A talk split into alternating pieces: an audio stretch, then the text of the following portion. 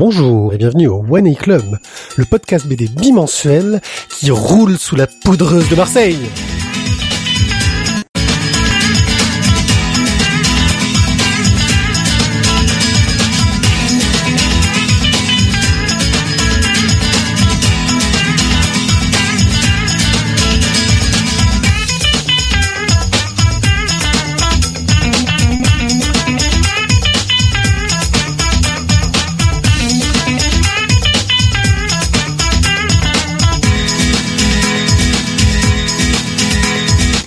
Se noie, putain, qui se noie. Bon, on la refait. Merde, merde, on, on, est en live. Oui, vous êtes en live et vous nous écoutez le One A Club, le podcast qui va vous parler de bande dessinée pendant une durée indéterminée dans des conditions extrêmes. Oui, car Marseille est sous une tempête de neige terrible. Une Arrête les bruitages, c'est l'horreur Thierry avec ton son pourri. Une tempête de neige terrible qui qui va nous fracasser parce que vous comprenez une tempête plus impressionnante que la sardine du vieux port quelque chose de terrible, on va pas s'en sortir. C'est pour ça que nous avons une particularité que je vous citerai après car je vais d'abord parler au présent, ceux qui ont eu le courage de prendre leur véhicule et de braver les éléments pour me rejoindre. Yep. Salut Thio. Eh, bonsoir. Et à côté de ça, ce, ça a été dur, tu vois. Ça a été dur, tu vois. Franchement, 400 mètres d'intempérie, c'est un truc de dingue. Ouais, non, attends, je, faire le tour. et je rentrais du boulot quand même. Tu veux faire le tour en voiture. Ah ouais, et, euh, et, ce pleutre, ce pleutre qui n'a pas eu le courage, euh, qui n'a Eh oui. même pas eu le courage de faire un, un petit détour pour aller s'acheter un bon casque micro parce que il a un son tout pourri et vous allez devoir le supporter pendant toute l'émission. Tizak. Bonsoir à tous. Bonsoir dans des conditions terribles, euh, un petit peu comme dans les, les sketchs qu'on voit à la télé américaine quand le gars présente la météo avec euh, un, un gros parapluie, du vent, de la tempête de neige. Ben voilà, je suis dans ces conditions à peu près terribles. Dans le bureau chez lui, euh, voilà. Voilà. Oh ta gueule Bref, euh, une émission où nous allons avoir un online sans doute un peu plus long que d'habitude car il y a de nombreux sujets fort intéressants au programme. Des chroniques euh, sur lesquelles nous nous attarderons à Shark euh, dans la série Bloc 109, Piège nuptial, La vie de tous les jours, Les cauchemars de Lovecraft et Les gardiens du Louvre. Notre carte blanche ne sera pas là et notre splash page sera consacrée, La carte blanche est Oui. dehors en fait, avec la neige. donc. oui, avec la neige. La splash page sera consacrée au premier cycle du Voyage extraordinaire. Trois tomes fort sympathiques. Il n'y aura pas d'express car euh, nous lisons trop vite en ce moment pour avoir des express. Le docteur Tizak nous fera peut-être un courrier des lecteurs, mais euh, disons que euh, je crois qu'il avait tout bien préparé et que le vent a fait s'envoler sa feuille alors qu'il la tenait précieusement. c'est ça, hein? Ouais, c'est-à-dire qu'elle était prête, elle était prête il y a une semaine et, je mets plus la main dessus, voilà, depuis 5 minutes. Donc voilà, désolé. Voilà. Donc, euh, quoi qu'il en soit, euh, bienvenue dans cette émission. C'est moche. C'est moche. Nous allons C'est pouvoir euh, attaquer de suite. Oui, c'est vrai que c'est moche son son. Hein. Franchement, ah, ça, ça tue les oreilles. Hein. Si ça peut vous pour- rassurer, de votre côté aussi, le son que je reçois est franchement pourri du vue. Hein.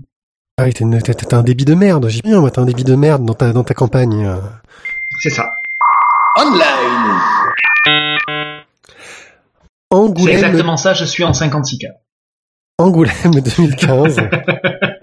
voilà, là, il vient de se connecter. C'est ça. Euh, a eu lieu. Et Nous n'y étions pas. Oui, nous n'y étions pas. Euh, C'était le pouvez entendre la- 42e festival. Vous pouvez entendre la tristesse dans la voix, mais c'est parce que j'ai voulu me montrer solidaire de Bill Watterson. Voilà. Euh, si je n'y suis pas allé, c'était vraiment pour pour faire comme ce grand auteur qui était le président du, festival et qui n'était pas présent. Euh, un festival très particulier car bizarrement, après certains événements qui ont eu lieu euh, concernant la vie d'auteurs euh, de dessins de presse, mais aussi de bande dessinée, euh, ça avait un petit goût côté amer dans la vie. Il y avait plein d'expos, dont une expo consacrée donc à Charlie Hebdo. euh, Vous doutez du sujet. Euh, mais il y a eu un palmarès fort sympathique. Déjà, euh, dans ce palmarès-là, il y a deux choses qu'on a lues, ce qui, voire trois, parce que euh, il y en a une autre, euh, mais qui est un peu planquée. Euh, des séries fort sympathiques. Ce que nous avons lu, par exemple, le prix Polar. Et le prix Polar, c'est pour Petite Coupure à Shioguni, dont nous avons dit beaucoup de bien dans notre émission précédente. Euh, L'émission duo. oui, l'émission duo. C'est ça. Euh, à l'émission de base, c'est ça. Oh là là là là. Ensuite, euh, est-ce que tu as le palmarès sous les yeux euh, Euh, Tizak là. Moi, j'allais donc le prix du meilleur album a été attribué, pff, roulement de tambour, à l'Arabe du futur par Riyad Satouf. Euh, dont j'ai entendu beaucoup de bien Ouais, moi aussi. Euh, bah, enfin, c'est un gars qui vit, euh, qui a vécu lui-même, donc Riyad Satouf a vécu entre euh, le Liban, la Syrie, la France, etc. Et donc, L'intéressant, c'est que c'est son deuxième euh, prix à Angoulême. ah, monsieur, monsieur est un habitué, monsieur, monsieur s'est bien payé. Euh, Il y a également le prix du public euh, Cultura, euh, qui est attribué aux vieux fourneaux euh, de, pour Lupa, par Lupano et Cahouette. Qui, Euh, qui, qui, le- paraît-il, fort sympathique? J'ai entendu un bien fou aussi de celui-là. Ça fait partie des, des trucs que, que j'ai conseillé à Thio quand il devait faire sa Bon, Mathieu, liste ça pour fait. Eric, ça fait deux fois que tu dis exactement la même phrase, ce n'est pas possible. C'est- voilà, faut- faut autre chose, euh, voilà, ça, ça- ça se voit trop là. Il paraît Euh. vraiment que c'est extraordinaire. Il- C'est c'est bouleversant. Bouleversifiant. Ouais, mais bon. Euh, le prix spécial du jury a été attribué à, à Building, euh, que je ne connais absolument pas. Building Stories de Chris Ware, un livre mo qui joue sur les formats euh, avec en fait c'est un coffret avec plein de livres différents au milieu qui joue sur les formats où on va sur un bout d'histoire qui va aller dans une autre des cases en forme de bâtiment enfin ça a l'air d'être un- un- une œuvre magistrale et magnifique euh, qui, qui est sur ma liste de cadeaux d'ailleurs euh, mais que je n'ai pas. D'accord, petit message. Euh, bien évidemment, bien évidemment, et là, nous ne pouvons qu'applaudir, hein, le prix de la série a été attribué à Lafman. Sans Ouais, quoi. David, Balak, euh, Vives. Vives. Merci, et merci. on vous annonce que euh, dans 15 jours euh, ce sera notre splash page C'est ça, qui est- c'est attention, là-bas qui est déjà enregistré The Splash Page. qui a été enregistré avant de connaître le prix N'est-ce pas? On est, Franchement, on est, on, est dans- on est dedans, on est dans le vent, tu vois, on a la mèche qui, qui, qui boule au vent, euh, nickel. Le Allez, prix de la révélation est attribué à. Yekini, le roi des arènes. Pied-pied, petite... bah ça je connaissais pas donc c'est une vraie révélation Voilà. Euh, le prix jeune... Ça va, Boulard Ouais, bien joué. Le prix jeunesse a été attribué au Royaume du Nord, tome 1. Donc c'est-à-dire qu'il y aura une suite et qui sera peut-être au prix jeunesse l'an prochain pour la 43e édition du festival. basé sur euh, les romans qui ont aussi été adaptés en film d'ailleurs Les Royaumes du Nord Ah oui. La boussole euh, magique La boussole d'or, là. Ah, c'est ça. ça, le... Ouais. les chroniques de Boussole d'Or, là, d'accord. ok. euh, ouais, avec Eva Green Euh, et comment il s'appelle enfin celui que les filles retiennent moi je retiens Eva Green et les filles retiennent l'autre Euh, Euh, celui ouais, qui euh, James Bond. C'était pas Nicole Kidman, plutôt Daniel Craig. Daniel Craig. Il y a- je crois qu'il y a, je crois qu'il y a. Eva Green aussi Oui, mais c'est Eva Green est la reine des sorcières. Nicole Oui, mais Eva Green, on la voit quasiment pas. Les gars, on a déjà eu le débat la dernière fois. C'est on s'en fout, allez, la qu'on voit le suite. plus. Euh, le prix patrimoine comme pour ça. San Mao, donc le prix Polar, tu l'as déjà dit, petite commune Shogumi, et le prix de la BD alternative a été attribué à Dérive Urbaine. oui alors ça c'est des trucs vraiment alternatifs il faut vraiment connaître et savoir où les chercher pour les trouver Euh, il y a eu aussi d'autres prix euh, à gauche à droite je note un prix qui a été remis à Alizic euh, par les collégiens de Poitou-Charentes Alizic, tu vois? Voilà. Euh, que, que- qui est dans ma pile de lecture, euh, qui paraît-il est sympathique. Euh, mais j'ai pas lu le tome 1 parce qu'il y a Thierry qui l'avait gardé en otage pendant très longtemps, euh, donc il faudra que je me relance dessus. Mais c'est pas, c'est pas Thierry, c'est son étagère qui l'a ah gardé. oui, c'est son étagère qui l'avait gardé euh, son ancien appart. Moi, j'ai, moi, je, je l'ai rien fait, je l'ai rien vu, je l'ai rien entendu. je Et le Grand. Prix, le Grand Prix a été remis à Katsuhiro Otomo, qui sera donc Monsieur. théoriquement le parrain, euh, le, le De la président du jury. C'est le premier euh, mangaka qui a un grand prix, parce que le prix spécial pour euh, Akira Toriyama était arrivé un peu comme euh, un cheveu sur la soupe, il savait pas trop comment le mettre. Enfin bon, euh, je trouve que bah, c'est mérité, même si lui, il est aussi surpris que nous, parce que ça fait longtemps qu'il a pu dessiner de BD en fait. Il est devenu Bah, ouais, c'est vrai que depuis- il s'est mis au fast-food, euh, il a ouvert sa chaîne de restaurant. et, ouais. c'est vrai que son œuvre a vraiment marqué euh, marqué beaucoup de monde. Euh, J'ai j'ai ma belle édition d'Akira qui traîne dans un coin ici. Euh, je l'ai sous les Elle yeux. ne tiens, traîne pas dans un coin, elle est parfaitement bien rangée. couverture arc-en-ciel. Bref, euh, ça encouragera peut-être Glénat à sortir une version euh, noir et blanc dans le sens de lecture original, parce que pour le moment elle n'existe que dans le sens de lecture européenne, euh, et avec une traduction basée sur le japonais et pas basée sur l'américain. Euh, quoique je crois que voilà, Bouddha, Bouddha, Bouddha, Bouddha, comme font les hélicoptères. Euh, bon, maintenant, on sait pas si ce sera l'an prochain, donc euh, surprise. Euh, autre point important de ce festival d'Angoulême, c'était tout le côté euh, humain et social. Euh, D'un point de vue social, il y a eu une marche des auteurs, donc près de 200 auteurs se sont réunis euh, pour manifester. Il y a eu un superbe discours de Fabien Vellman que je vous invite à aller voir sur son blog. Si quelqu'un parmi nous peut copier le lien euh, dans le dans la chatroom. Je m'en occupe. Il y a Tizag. Voilà. Euh, donc quelque chose de vraiment très sympathique où il a ré- où il associe aussi les, les, les, les auteurs de Charlie euh, en, de, de façon euh, comment dire euh, c'est pas euh, ah je trouve pas le mot. Euh, ça fait pas genre euh, ils profitent du fait qu'il y ait eu ça pour mettre en avant les pauvres auteurs de BD etc non non.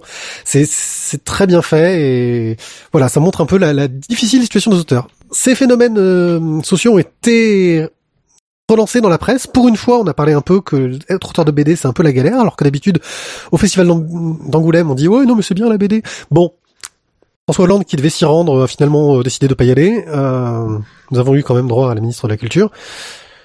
Euh, Rigole pas comme ça. Et il y a eu aussi l'ouverture des états généraux de la bande dessinée d'un point de vue social. Donc les états généraux de la bande dessinée, euh, c'est une association qui veut que des penseurs, des scientifiques euh, étudient euh, ce qui se fait dans le milieu de la bande dessinée, mais de tous les niveaux. C'est-à-dire que ce soit ouvert aussi bien aux auteurs euh, qu'aux euh, qu'aux éditeurs et bah, aux, aux administrations qui les gèrent. Bon, alors ça n'est pas allé apparemment sans heure. Il y a un article très intéressant sur euh, 9art.fr qui en parle. Je vous ai mis le lien dans la chatroom. Voilà, je pense qu'on a fait un peu le tour du festival d'Angoulême. hein. Il y a eu plein d'annonces, plein de choses, mais je pense que nous parlerons beaucoup plus intelligemment des BD euh, dont j'ai que j'ai découvert en, par- en entendant parler de ce festival et que j'aurais envie de lire sans doute dans l'année. Voilà, quelque chose à rajouter, euh, jeunes gens Euh, Non. je- je- juste voilà, con- content que le festival d'Angoulême soit pas tout à totalement en décalage par rapport à ce qu'on lit, par rapport à ce qu'on propose aussi dans les émissions. Donc euh, voilà, c'est c'est bien, On n'a jamais été aussi peu en décalage que cette année. hein. c'est clair. Je veux dire, il y a, des trucs qu'on a lu, il y a des trucs qu'on a lus, quoi. Et Peut-être que, qu'à un moment donné, on se remette en question. Est-ce qu'on ne devient pas trop consensuel euh, Est-ce que finalement, on ne rentre pas nous aussi dans le moule euh, banal de, de la bande dessinée et de ces vieux auteurs qui, qui, qui donnent les prix et... On peut passer à la suite, s'il te plaît? Et en fait, non, on pourrait peut-être. Il m'a dit on passe à la suite, moi j'appuie sur le bouton. Hein. Maintenant, il arrive même à te couper avec des jingles. Moi, écoute, Fab Mathieu, il est en train de te faire une totale. Non, mais j'ai appuyé au moment où il a dit on arrête à la suite. Le temps que le jingle se lance, tu as commencé à parler, donc vas-y, parle. Enchaîne. Va au bout de tes pensées. Tu vois. Bon, il est Donc vexé. un texte intéressant de Monsieur Menu. Jean-Claude Menu euh, a édité un texte, euh, donc il va publier un, bou- un bouquin, euh, et il y a eu euh, des extraits qui ont été publiés sur le site euh, du Nouvel Ops, euh, où il se pose la question de savoir euh, si euh, bah, la bande dessinée indépendante n'a pas disparu. Parce que en fait, les grands éditeurs se la sont appropriés, se sont appropriés tous les codes et ont fait disparaître tout ce côté euh, de la bande dessinée ind- indépendante qui la rendait euh, innovante et qui essayait d'aller euh, au-delà de ce qui est mainstream. Sauf que la BD indépendante c'est devenu un peu mainstream. Alors il va pas conchier le boulot des, des grands éditeurs hein, qui, selon lui, font aussi parfois de très bonnes bandes dessinées indépendantes, mais pose la question de savoir si le fait qu'il y ait un grand éditeur derrière ne fait pas aussi que peut-être les auteurs euh, s'autocensurent et, et réfléchissent autrement à ce qu'ils vont raconter. Bref, euh, un article intéressant que je vous invite à aller lire et euh, Tizak est le champion pour mettre les liens sur la chatroom. Hein, Tizak? Eh ben, regarde, c'est déjà fait. Un site pour acheter de la BD de cul. Oh, ce Attention. silence. Oh, ce silence. Attention, ceci, ceci est un message à caractère explicite. BD-indulte.com, c'est un nouveau site qui vient d'ouvrir où vous pouvez acheter de la BD porno. Alors en plus ils font une offre, si vous vous inscrivez vous avez une BD gratuite, et si vous en achetez une, euh, ils vous en offrent encore une autre. Voilà, euh, je dis ça à tout hasard, si vous vous sentez intéressé. Euh, hein?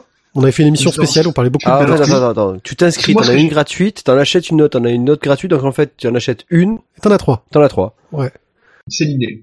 Bon, en Ah, même temps, si tu pouvais faire euh, pareil sur les BD dans, on va dire tout public, ce serait génial. Oh ouais, non mais les BD tout public ils prennent pas trop de risques, les BD de cul, eux, ils savent aller au fond des choses. Merci pour ce rire gras, j'espérais que quelqu'un le fasse. Thio, j'ai bien vu Thio se retenir Oh, putain, fortement. Non mais Euh, je me suis dit que. Tizak avec une voix métallique à l'autre bout de, Ah, de rire la gras France, métallique. nickel, ouais. Un rire gras métallique, ouais, gravement métallique. Non mais voilà, enfin, tout est dit. Voilà. Si je vous dis no- notaire le jour, escort girl, la nuit, voilà, on est sur, euh, voilà. Il dit. y a, il y, a, il y, a, il y, a, il y a- il y a quand même un catalogue plutôt bien fourni. Alors, moi, c'est vrai. Ce que j'ai trouvé euh, assez hallucinant, ça reste quand même le fait qu'ils ont des choses qui sont très variées dans tous les domaines. Euh, ça va du, du soft au très très moins soft. Et, euh, et ils ont 50 milliards de champs de classement, quoi. C'est, Ah oui, non, euh, mais c'est le, le, le porno, c'est super euh, super spécifique au niveau des classements. Hein. Ah non, mais au- au-delà de, de- au-delà du classement spécifique au porno, c'est que je trouve qu'ils ont fait un gros gros travail de, de classification pour que tout un chacun puisse s'y retrouver, soit par thématique, soit par auteur, par éditeur, par type de série. Et en plus, Euh, je- j'ai l'impression qu'il se voilà. concentre pas uniquement euh, sur euh, la bande dessinée euh, pornographique euh, hétérocentrée. Euh, et qui, enfin hétérocentrée masculine, hein, parce que c'est c'est le gros morceau de la bande dessinée porno. C'est c'est de la BD pour pour les pour, pour nous les hommes, euh, Ouais. qui aimons les femmes, euh, et que il y a aussi euh, du por bah oui. Mais non, mais il y a aussi du porno gay, euh, du porno plus euh, plus pour les femmes, euh, etc. Donc euh, voilà. Oui, oui, il y, a vra- il y a vraiment de tout. Il y a, il y a- il y a véritablement de tout. Oh, je parle de bien, cul, il est euh, tout rouge, il est tout rouge, il en peut plus là. C'est. Non, c'est parce que j'ai pas mon compère habituel qui est en face de moi avec lequel on se des clins d'œil, on s'envoie des sortes de petits kisses comme ça, tu vois, des trucs euh, où on se comprend. Mais là, je peux pas parce que je lui fais des gestes sur la vidéo, mais il me regarde pas. Alors, Ouais, mais si, mais si, j'ai pas assez d'images par seconde en fait, Matt. C'est compliqué là. Ouais, c'est le débit. Ouais, ouais. C'est ça, c'est débile. Arte a publié un reportage sur Pile Gadget. Je vous invite très fortement à aller le voir parce que vous avez jusqu'à demain, il me semble. Euh, je ne l'ai pas vu, mais franchement, euh, les critiques que j'ai entendues avaient l'air très intéressantes. Ça s'intéresse autant au côté politique qu'au côté éditorial. Donc le côté révolutionnaire euh, du gadget, euh, des trucs géniaux qu'on adorait, les pifis. Diffusion dimanche 8 février à 3h25 du matin. Ah, il repasse euh, le 8. Et sinon, il y a le replay. Il y a toujours Arte Ouais. plus 7 euh, qui est toujours bien foutu. Faites-vous plaisir à 3h25 si vous rentrez de boîte, vous n'avez rien à faire. Voilà. Ça vous Vous changera avez- d'histoire naturelle. Ça fait 52 minutes. Pa, pa, pa, la, pa, pa, pa, pa, pa, pa. Bah là, ça fera pile gadget. C'est histoire naturelle métal. C'est l'histoire naturelle, la version métal.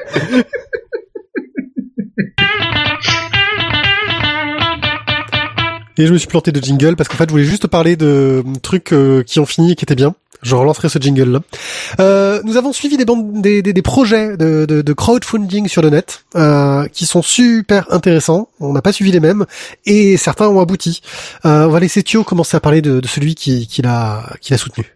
Euh, bah, c'est un projet en fait dont, de, de François Moretti dont il nous avait parlé quand on l'avait rencontré pour la sortie de euh, Burlesque tome 2 euh, qui est donc son projet qui s'appelle les, les, les Destructeurs et donc il était parti sur Ulule et il a abouti et donc a priori on devrait recevoir le livre euh, aux alentours de, de juin juillet je crois d'après Ce qui est assez rapide euh, pour le coup parce que en général sur les trucs BD, tu peux attendre parfois un an avant de le recevoir. François travaillait déjà dessus depuis ce temps-là donc Oui, il avait coup, commencé, qu'il avait euh, déjà commencé un petit peu avant et en voilà en tout cas le bouquin va arriver et Il franchement y a toujours on- moyen de le commander, tu sais, tu sais, tu sais pas. euh, Euh, Je sais pas. C'est une très bonne question. En tout cas, voilà, les gens qui ont fait le. Bon, eh ben, eux, ils auront le livre. Après, je sais pas ce qui se passera. Euh, autre Ouais. plan. Oui. Matt dit ça parce que parce qu'effectivement, il a participé euh, euh, de sa de sa poche, ses propres deniers pour participer à ça. Donc effectivement, il s'est pas du tout renseigné si effectivement nous pauvres airs qui n'avons pas participé au projet, bien malgré nous, hein. Non, mais ça, c'est ça, c'est non, mais c'est une, une excellente question parce que je sais pas en fait quand tu fais un projet de crowdfunding, normalement, voilà, tu euh, tu donnes, tu envoies le livre aux personnes qui ont déjà ach- qui l'ont déjà acheté. En général, Mais après, que ça, du ça- coup, il doit, enfin, il doit pas non plus t'en rester 50 000 quoi de bouquins? ça dépend parce que comme euh, quand tu fais imprimer, euh, t'as des t'as des paliers en fait euh, plus ou moins intéressants. En général, t'en as toujours euh, en plus que tu vas pouvoir vendre directement en festival. C'est ce que font les auteurs euh, que Ouais, je connais. bon, C'est ce qu'avait fait Toad, c'est ce qu'avait fait Toad euh, pour les voisins du chaos. Oui, mais t'en as pas, mais t'en as pas non plus euh, 2000 à écouler quoi. Oui, parce que t'as prévu à peu près juste. Ou bien alors, tu fais de la vente par correspondance ou du dépôt en librairie. Euh, certains font de la vente par correspondance, permettent de, le commander directement. euh, voilà. Donc je ne sais pas comment fera François. Euh, sans doute du dépôt en librairie. ça, ça m'étonnerait pas. Moi, c'est le projet dont je veux parler. Graph Comics, on les avait reçus, ils nous avaient aussi de, de, leur projet, de faire une sorte de 20 minutes de la bande dessinée, avec une partie bande dessinée, une partie culturelle, avec quatre séries qui se succéderaient en ebo, euh, et avec la possibilité à partir de 5 euros de recevoir euh, pendant deux ans tous les bouquins, euh, tous tous les magazines chez soi, sachant qu'au début ils ne vont diffuser que euh, en région parisienne euh, et dans des grandes facs. Enfin bon, donc ça va être un peu galère pour le trouver si, comme nous, vous êtes coincé sous la neige à Marseille. Euh, Ouais, ouais, ça va, c'est pas non plus. dis- disons que le niveau de sel qu'il y a sur la route est plus haut que le niveau de neige, donc ça devrait aller. Euh, Donc euh, voilà, donc Graph Comics a réussi. Moi j'avais participé aussi. Hein, euh, J'ai mis 5 euros dedans, donc euh, le strict minimum pour participer. Euh, je vous encourage aussi à le faire. C'est un beau projet qui se fera euh, maintenant, c'est sûr. Et vous avez jusqu'à demain, si vous nous écoutez en live, euh, pour euh, y participer. Ah, Voilà. Euh, je m'étais planté de jingle, donc je vais relancer un jingle et on va attaquer nos chroniques.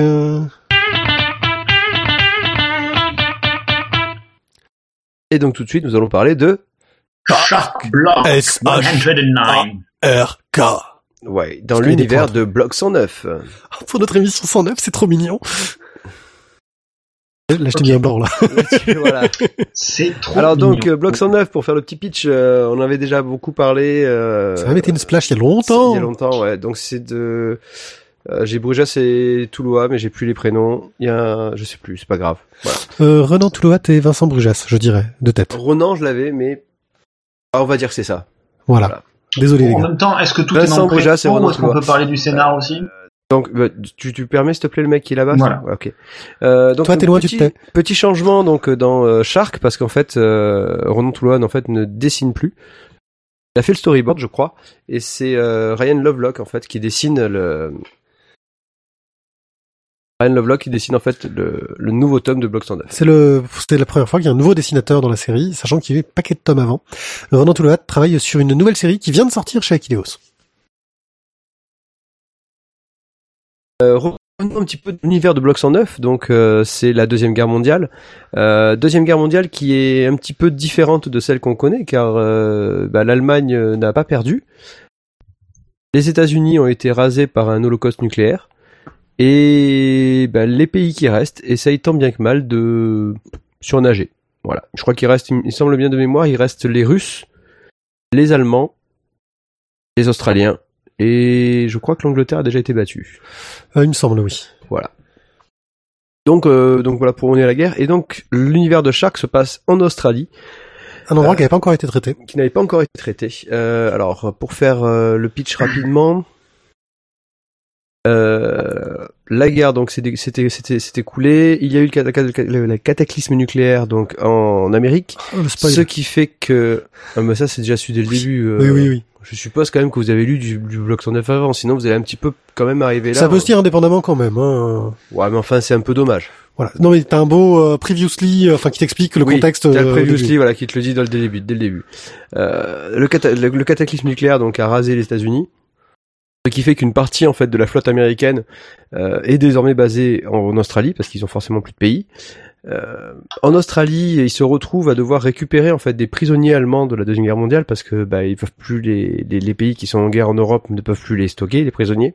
Donc ils ont, euh, je crois, 40 000 prisonniers allemands qui sont arrivés et un parti fasciste, le Shark, euh, commence à arriver au pouvoir euh, en Australie. Et ce parti, en fait, voudrait que l'Australie fasse la paix avec l'Allemagne pour continuer à faire la guerre avec le Japon. Le problème, c'est que le Shark va être euh, jugé illégal par le gouvernement australien, euh, et donc bah, tous les représentants du Shark sont envoyés en prison avec les Allemands dans les camps de prisonniers. Voilà, là c'est pour le pitch parce que si je raconte plus, après je vous raconte Bon, on va suivre un prisonnier, surtout qui vient d'arriver et qui a l'air d'avoir un lourd secret. C'est c'est worse. C'est un, un ancien gars du Shark, un mec ultra violent, un mec qui se la pète quoi. Badass. Voilà, mais qui se la pète vraiment quoi. Il a un petit peu de dans dans la grande évasion. Ouais, Bullet, ouais, Steve McQueen. Steve McQueen. Il a un petit peu du Steve McQueen, je trouve. Ouais. Et je, pense, et je pense que la coup fait quand même un petit peu référence à Steve McQueen dans la grande évasion. En plus musclé quoi. Euh, Steve McQueen, euh, attends, il était quand même. Bon, enfin là, là, là, ça fait, ça fait. Ouais, là, ça fait too much, mais Steve McQueen, était... Attends, oh, Steve McQueen, J'ai pas dit que Steve McQueen était musclé, j'ai dit juste qu'il était pas bodybuildé quoi. Ouais, mais Steve McQueen, Steve quand même. McQueen, c'était une tapette, quoi. Ah ouais, quand même. Ouais. Et Mais alors, Steve- quel est le problème McQueen, Il a le droit. Euh, Chacun est libre de sa sexualité. Donc, euh, Bah, donc, qu'est-ce que t'en as pensé, donc, toi? bah, alors déjà, je vais tout de suite parler du truc qui, qui, qui, qui change tout de suite, c'est le dessin. Tout à fait. Euh, on change de dessinateur euh, et on est vraiment dans la continuité au niveau du style graphique, au niveau de l'approche euh, technique hein, euh, du, de- du dessin et de la couleur. En gros, c'est vraiment du, je pense que c'est du crayonné directement ancré. Je sais pas comment il fonctionne, mais euh, directement colorisé. Je sais pas comment ça fonctionne exactement, mais en tout cas, euh, vraiment un travail graphique qui reste dans la dans les teintes et dans le ton. Euh, qui n'a pas les défauts que pouvaient avoir les premiers albums de Block 109. Ouais. Euh, qui étaient souvent le manque de personnalité des personnages. Là, pour le coup, ils sont tous hyper typés mais vraiment hyper typés, hyper marqués. Tu peux pas te tromper de savoir qui est qui, quoi. Bah, ils sont, ils sont, ils sont tous bien euh, caricaturaux, mais il y a certains, voilà, tu, tu peux pas, il y a pas d'erreur, on est bien d'accord. Ça permet de bien les différencier. Donc, euh, c'était un des défauts des- du premier Block 109 que les auteurs avaient euh, quand tu chuchotes on t'entend que les auteurs avaient Je fais euh, coucou, je fais coucou à la caméra. voilà Euh, il, il me dit pas d'erreur, il me fait coucou à la caméra, on a compris, pas d'erreur, c'est le sur, Mathieu, c'est bon, elle est là, elle est calée. euh, oui et en prison il en faut de l'huile donc reprenons euh... oui pour les bodybuilders Ouais, c'est ça, C'est ouais. ça, Là, sûr. surtout c'est qu'en Australie, en Australie, vas-y, va te mettre de l'huile par 45 degrés, ouais. c'est pour le bronzage Ouais, pour le bronzage, ouais. C'est ça. Bref, euh, l'histoire est intéressante. On est vraiment dans du récit de prison. On voit que les mecs s'amusent à changer de, de, de style, de registre euh, à chaque euh, à chaque histoire. C'est ce que je trouve vraiment sympa. Euh, il y a, c'est toi qui m'avais fait dit ça tout à l'heure, qu'il y a un petit côté Prison Break, hein, vraiment dans le, le récit de prison, le mec qui débarque, mais Ouais, qui a un qui plan. Il a un plan. Il a un plan, il a un plan et il fait plein de choses. Du coup, tu tu sais pas vraiment, enfin, tu comprends pas vraiment pourquoi il en fait. Jusque jusqu'au final où tu fais ah ouais d'accord, c'était malin. Alors, est-ce Un est-ce que, peu too much quand même, mais est-ce que est-ce que le final tu l'as vu arriver dans ta gueule? Euh, non. Ah, J'ai va. alors le le secret de base, je dirais. ouais, Il y a plusieurs niveaux dans le secret. Il y a le secret du personnage, qui il est. Je l'ai vu venir. Son objectif, je l'ai pas vu venir. Voilà. Ouais, parce Ouais. que forcément, en fait, euh, l'objectif, il y a, il, nous manque une donnée qu'on ne découvre qu'à la fin. Voilà, qui est un peu le Deus Ex Machina. Mais j'avais vu, euh, donc je trouve ça pas mal parce qu'en fait il y a deux mystères. Il y a qui est ce personnage, donc ça, on peut deviner assez facilement. Euh, je, je pense que c'est pas très compliqué. Hein. Euh, son objectif, bah, il nous donne pas les données qui nous permettent de le deviner. Donc, euh, et je trouve que c'est malin entre guillemets parce que Bah, disons que ça, ça, ça, ça te- C'est malin, c'est gourmand, c'est croquant. en fait, euh, il va juste faire un son métallique pourri pour dire des conneries. En fait, conneries. C'est ça! Je vais vous pourrir l'émission! c'est ça. Non, mais justement, je trouve que c'est, contrairement à des fois où on se retrouve, voilà, avec le, le, le tadam à la fin, où on se dit, putain, mais c'est à chier, quoi, on ne pouvait, on pouvait rien deviner. Bah, celui-là, moi, je l'ai trouvé bien, bien amené, parce que, bah, le cul, mais en même temps, Mais t'as une chance de découvrir des trucs par toi-même. Euh... pas tant que ça, quand même. Oui, non, mais de deviner qui il est. Tu vois, je veux dire, t'as, Oui, t'as, en, moyen. devines, tu en devines une partie, mais c'est vrai que la, la, la révélation finale, quand même, tu l'as pas. Voilà, non mais justement c'est cela que c'est bien écrit, c'est malin, on voit qu'il y a un bon travail au niveau du, du euh, de, de l'écriture quoi, de cette double détente au niveau des révélations, euh, qui, enfin c'est deux niveaux de secret qui font que bah euh, t'arrives à la fin tu fais ah ouais pas mal et euh, et en plus le cadre qui change totalement euh, bah, du côté très très froid qu'il y a dans le, le premier euh, tome hein, de Bloc 109. Euh, ce côté vraiment euh, la chaleur, le...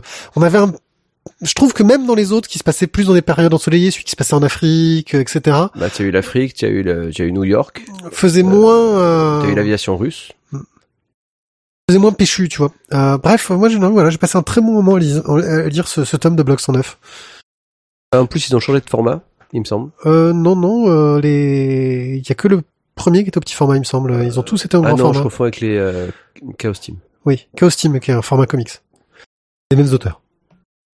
Donc, euh, et toi, Quoi? Tu nous dire, euh, tu, tu es d'accord avec moi? Tu as quelque chose à rajouter? C'est ce que je viens de te dire que je suis d'accord avec toi que. D'accord. Non, non, franchement, c'est... Putain, le mec, je lui parle, il m'écoute même pas en fait. C'est trop fort quoi. D'habitude, il me coupe la parole et maintenant, il m'écoute même plus. Non. Écoute, tu vois, regarde, moi je suis même plus dans la pièce, toi il t'écoute pas. Ouais, je sens bientôt, et je sens que l'émission bientôt, ça va être un long monologue en fait. C'est pour ça que je donne la parole. Vas-y. Bah écoute, non mais voilà, c'est moi, je- j'ai déjà terminé. J'ai fait ma chronique ok, quelle étagère historique. Historique. Chronique, historique, chronique, mais historique. Ouais, mais c'est, c'est chez toi, c'est une étagère qui est, qui est, qui est facile à portée de main, qui est. Ah bah ça, Euh, l'histoire, chez, oui, chez- c'est. chez Mathieu, c'est une bibliothèque complète euh, historique. Oui, ouais, voilà, c'est non, mais c'est, c'est la bibliothèque qui est dans l'entrée où tu la trouves facilement. Enfin, toutes tes bibliothèques sont dans l'entrée. Mais euh, tu vois ce que je veux dire c'est, c'est quelque chose que tu peux attraper. Enfin, voilà. Est-ce que c'est, c'est l'endroit que tu mettrais un endroit où tu as envie de pouvoir y Ouais, accéder ça, facilement ça, c'est- ça, Est-ce que tu le mets en tête de gondole ou est-ce que tu le mets plutôt en rayonnage bas, euh, genre les gens ils ne voient pas à côté Non, r- non. Alors c'est le rayonnage en fait, euh, juste à côté des toilettes, parce que ça c'est la- ça c'est les BD que je reprends pour les lire, euh, les lire sur un petit passage. pour relire un petit passage aux chiottes. Ok, Non, je les relis en un passage, c'est ça que je veux dire. d'accord. Et en gros, quand tu es malade, tu lis le premier tome de Bloc 109. Parce qu'il est épais. Hein. Euh, ok, bah moi je le mettrais, euh, oui, sur une étagère euh, plutôt uchronie, pas historique, parce que les trucs historiques, euh, en général, je les mets assez haut et assez loin, parce que bon, c'est mignon, mais je suis pas très fan. Euh, Celui-là, ouais, non, il serait un peu plus proche, et euh, je me ferais une étagère spéciale, ouais, à côté de, de ouais de, de, ce genre de truc quoi, Chrony totalement parce que c'était fun. Le poids Haché. À la suite. Suivante. Piège nuptial. Oh là là. Alors c'est l'histoire, euh, ça se passe en Australie et il y a un gars, il est en prison. Ah, on l'a déjà fait, non? Eh Ah. ouais, mais c'est tu, tu vois les hasards de la programmation.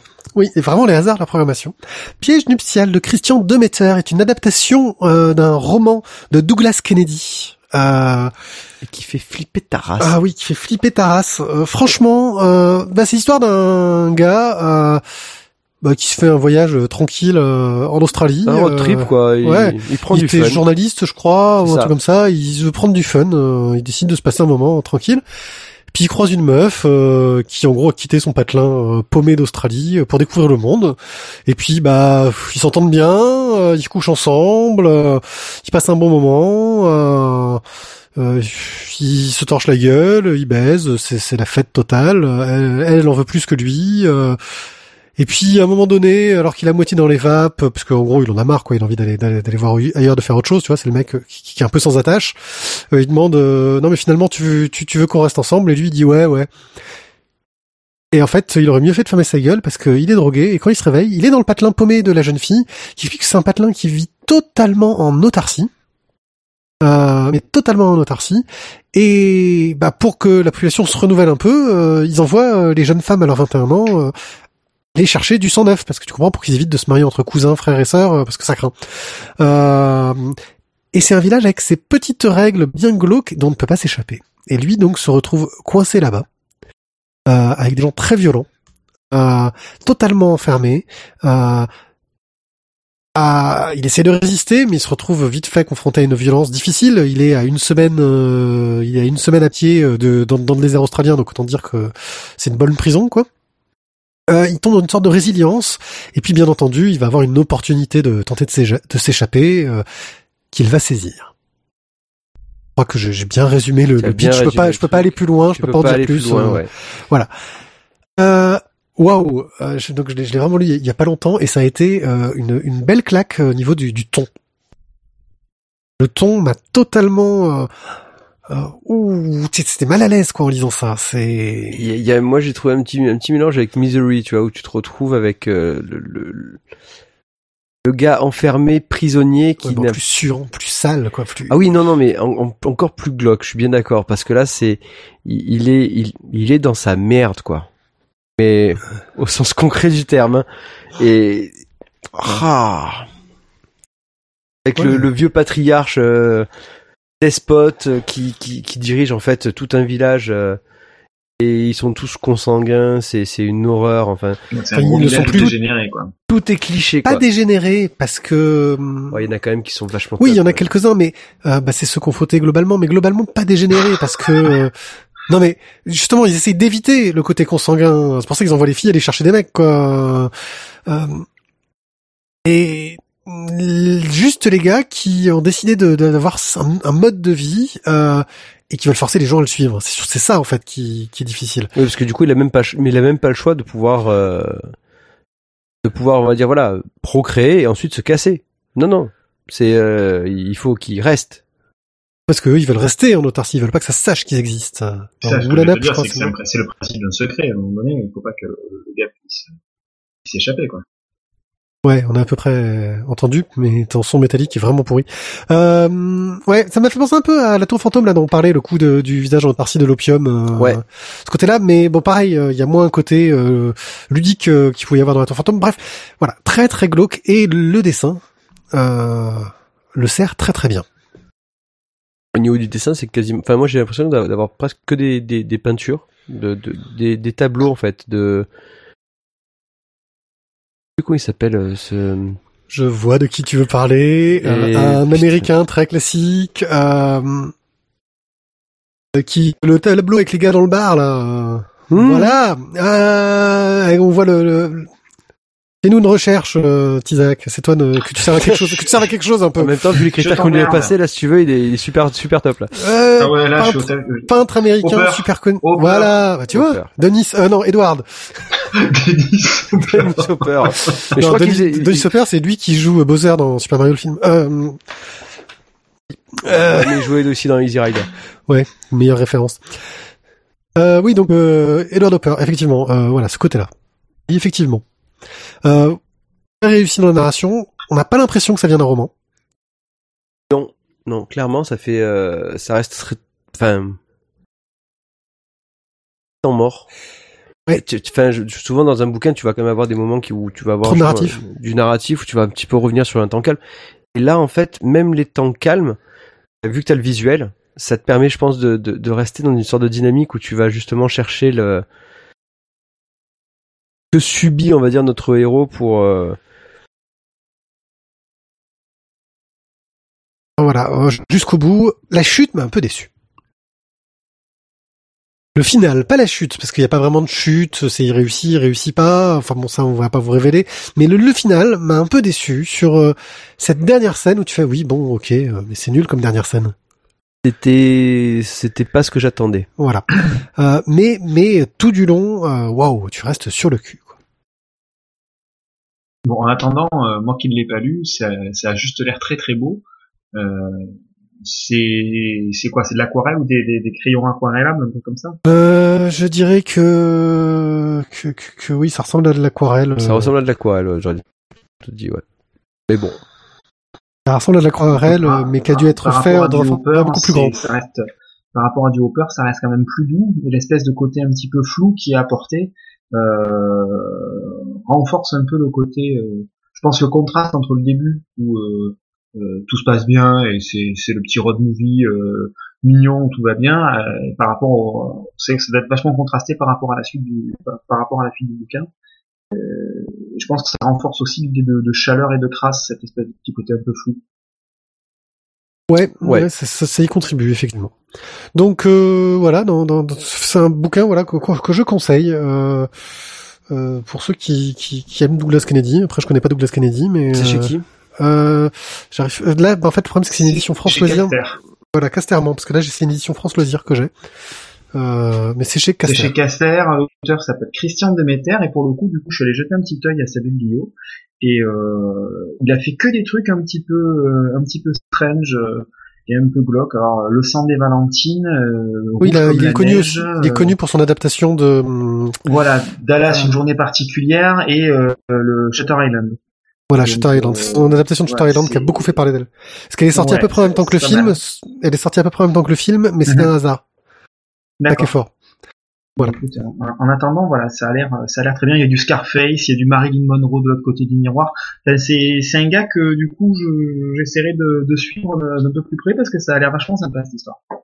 Voilà. Quelle étagère? Euh, Celle qui fait peur.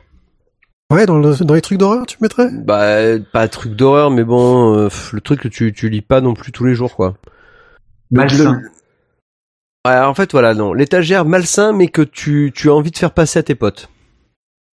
Clairement, je pense que ça, c'est le... Non, non, mais... Ah, je t'ai vu, je t'ai vu, je t'ai vu du coin de l'œil, là-bas. Euh, non, non, mais dans le sens, c'est le bouquin que t'as envie de partager. Ouais, ouais, ouais, c'est ça, de, de partager, mais avec des gens que tu connais bien quand même, parce que tiens, lis ça, c'est trop rigolo. Euh.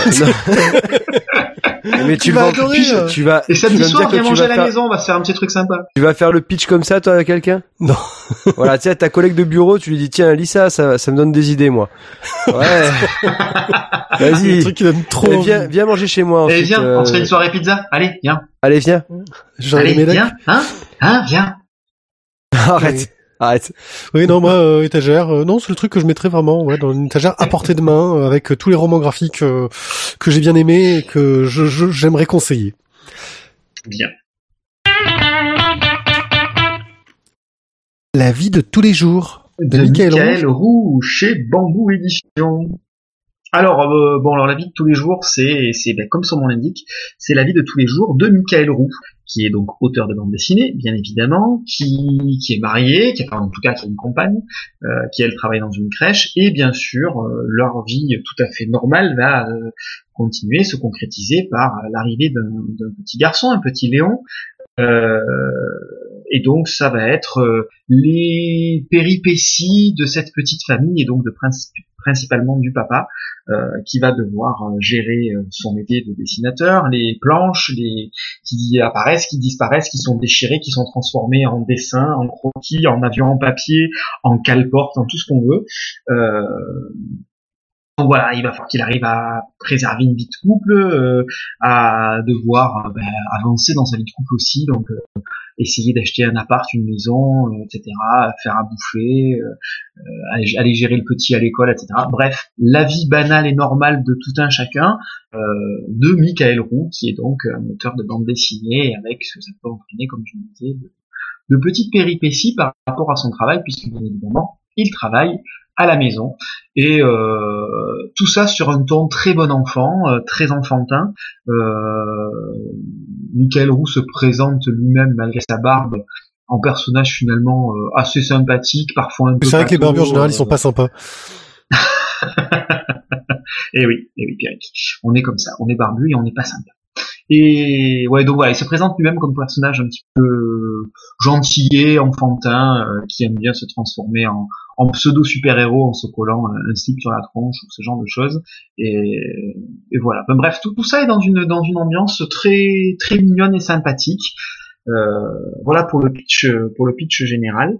Euh, si on rentre de, rapidement dans le dessin, eh bien on, le dessin reste dans cette même veine, euh, aussi bien au niveau du choix des couleurs que que du dessin des personnages, euh, des yeux juste en petits points assez gentillés, euh, les, les, décors toujours avec des petites figurines, des petites attentions, des petites choses cachées, mais tout ça voilà qui reste toujours très bon. Oui, bah dessin, moi qui me convient très bien, j'aime bien le trait de Michael Roux, très simple, ça doit être dessiné, je pense, euh, au, feutre, il euh, n'y a, y a, pas de plein de déliés dans, dans l'ancrage. Euh, mm. C'est assez dynamique, assez efficace. des couleurs qui fonctionnent bien. Rien à dire sur le dessin. Oui, on est dans du gag aussi, hein, gag en une planche. Oui, J'ai oublié de préciser la structure. Donc c'est sur une page, on va avoir soit une page pleine avec une grande vignette qui représente le gag. Parfois, c'est sur une demi-page. Et sinon, généralement, ce sont des, strips en six euh, en poids 3, euh, qui, qui présentent la, la, scénette, la situation, de façon assez rapide, euh, assez claire et nette. Voilà, avec euh, ouais, avec un découpe, un gaufrier hyper classique. Oui, tout à fait. Bah moi j'ai été déçu. j'ai été déçu parce que le pitch me parlait, me, me semblait sympathique, euh, mais euh, bah, j'ai trouvé ça mignon, mais la moitié des, des blagues euh, m'ont fait légèrement sourire, mais tombé un peu à plat. Alors vous savez que je suis un peu difficile sur la BD à gag. Euh... Non, pas du tout. Non, pas du tout. Tu ris jamais en fait, c'est ça le problème. Voilà, c'est ça. Euh... Non, il est jaloux parce qu'il y a des gens qui arrivent à faire rire et pas lui. Ouais, c'est ça. Ça doit être ça. je vais me pendre. D'ailleurs, je... mais ça risque de faire rire les gens. Ce serait ma dernière blague. Euh... Non. Donc je pense que en fait, ce qui se passe, c'est que déjà trop une idée de ce que peut être euh, entre guillemets la vie d'un auteur de BD euh, pour trouver ça ah c'est un truc auquel je m'attendais pas du tout. Il y a son gamin qui a dessiné sur ses planches. Voilà c'est un peu le problème que j'ai eu je pense. Je pense que ça marcherait beaucoup mieux pour quelqu'un qui qui connaît pas du tout ce milieu et qui s'y intéresse pas. Donc pas du tout moi en fait. Et vous?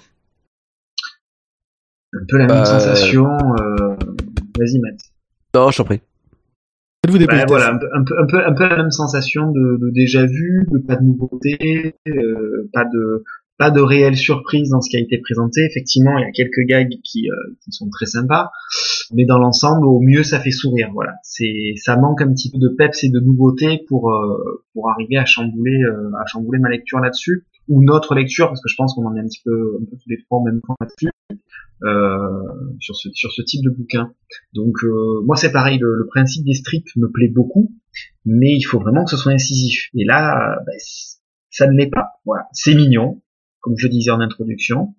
Euh, il y a du travail, la question n'est pas là, mais mais voilà, ça manque ça manque de peps, il manque quelque chose d'incisif là-dedans pour déclencher quelque chose. Ça c'est un petit bateau qui flotte sur l'eau, mais bon, la mer est pas assez déchaînée et le bateau n'est pas assez drôle en lui-même. Poète. Ouais, enfin là quand même les gars, euh, vous envoyez du pâté quoi, c'est c'est lourd. Euh. Toi, quel sens de l'humour dans le groupe, tu bah, le sais bien. écoute, euh, moi j'ai trouvé ça très fun. euh, Enfin, voilà, c'est peut-être pas, la, je, je, je, je, je ne la relirai pas tous les jours, mais euh, mais il y a des, quand même des moments, des moments, des petits moments assez drôles, quoi.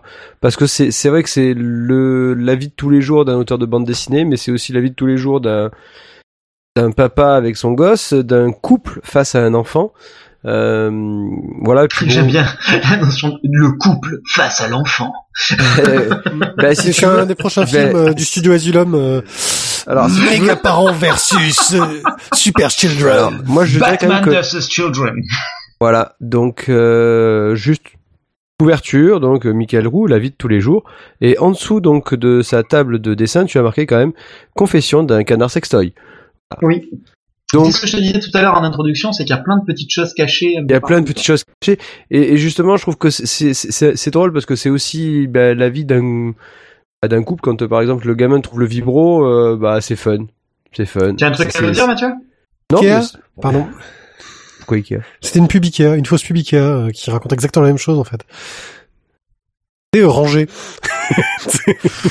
non mais voilà, c'est pour ça, c'est... Ouais non mais excuse-moi en fait, moi je passe pas assez ma vie à regarder les fausses pubs Ikea pour. euh, Mais je l'avais vu dans Culture Pub, il y a Perpète, pour ça. Bon bah écoute, bah ouais, bah, bon bah voilà. Là, bah, mais ça m'a fait rire quand même. Ah non mais euh, je comprends tout à fait ce que je Ça dis. m'a hein. fait rire. Ensuite, c'est vrai que dans tous les dessins, t'as souvent des petites figurines qui sont cachées de Lucha Libre ou d'autres trucs qui sont quand même vachement fun. Et ben voilà, moi ça, j'ai trouvé ça bien. J'ai trouvé ça bien. C'est peut-être pas euh, la bande dessinée du siècle, certes, mais en tout cas pour euh, pour du strip, ça, moi, je trouve c'est c'est drôle et puis ça, ça peut être Mais- un très bon cadeau à offrir pour plein de bonnes raisons. Je dis pas que c'est pas bien, je dis que c'est pas pour moi. Ben C'est- voilà, tu as dit que c'est- c'était pas pour toi, mais moi je dis que ça, moi c'est par exemple c'est pour moi. D'accord, bah tu repartiras avec puisque c'est comme ça. Et ben voilà, je suis très honoré. En plus, il y aura un tome 2. Dans ta bibliothèque, tu le mettrais où donc?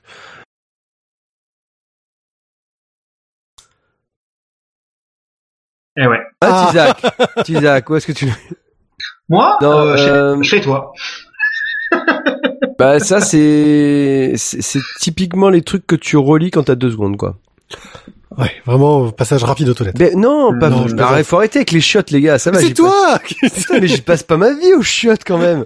Non. si un jour le- tu perds ton job, tu pourras toujours faire Madame Pipi.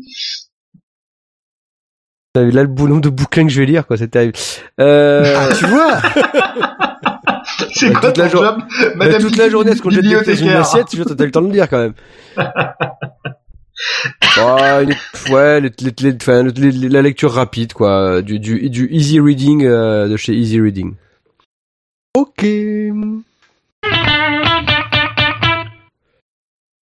Les cauchemars de Lovecraft de Horatio Lalia. Alors, les cauchemars de Lovecraft, je t'écoute.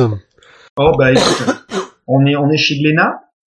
L'idée étant d'adapter euh, euh, les, les nouvelles de, de H.P. Lovecraft euh, en bande dessinée. Euh, donc on est sur du noir-blanc. euh, L'édition intégrale là regroupe une petite vingtaine, entre 15 et 20 euh, nouvelles.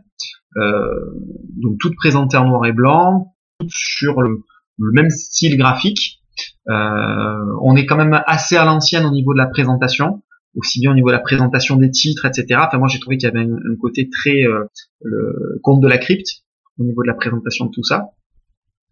Et euh, donc voilà, l'idée étant de présenter l'univers de Lovecraft et chacune de ces nouvelles en BD. Ça Alors- fonctionne, ça fonctionne bien au niveau de la présentation. Il y a du boulot, hein, la question n'est pas là. L'édition est très bien. Euh, jolie édition, jolie présentation, jolie couverture, et tout est donc en noir et blanc, et la couverture aussi est en noir et argent brillant. Alors c'est une- c'est effectivement une belle édition, c'est une belle euh, anthologie de, nouvelles de Lovecraft, euh, avec un dessin euh, de, Lalia qui est vraiment, moi je trouve superbe, un très beau travail de la mise en forme, de la mise en page et du dessin, un travail sur les personnages ridés, tout ça qui est superbe. Mais on va peut-être commencer par une petite confession. C'est un livre que nous pensions Ah. avoir en deux exemplaires. Ce n'était pas le cas. Et ce n'était pas le cas. Car nous avons reçu avec joie et bonheur euh, C'est comme l'exemplaire de neuf portes, ça.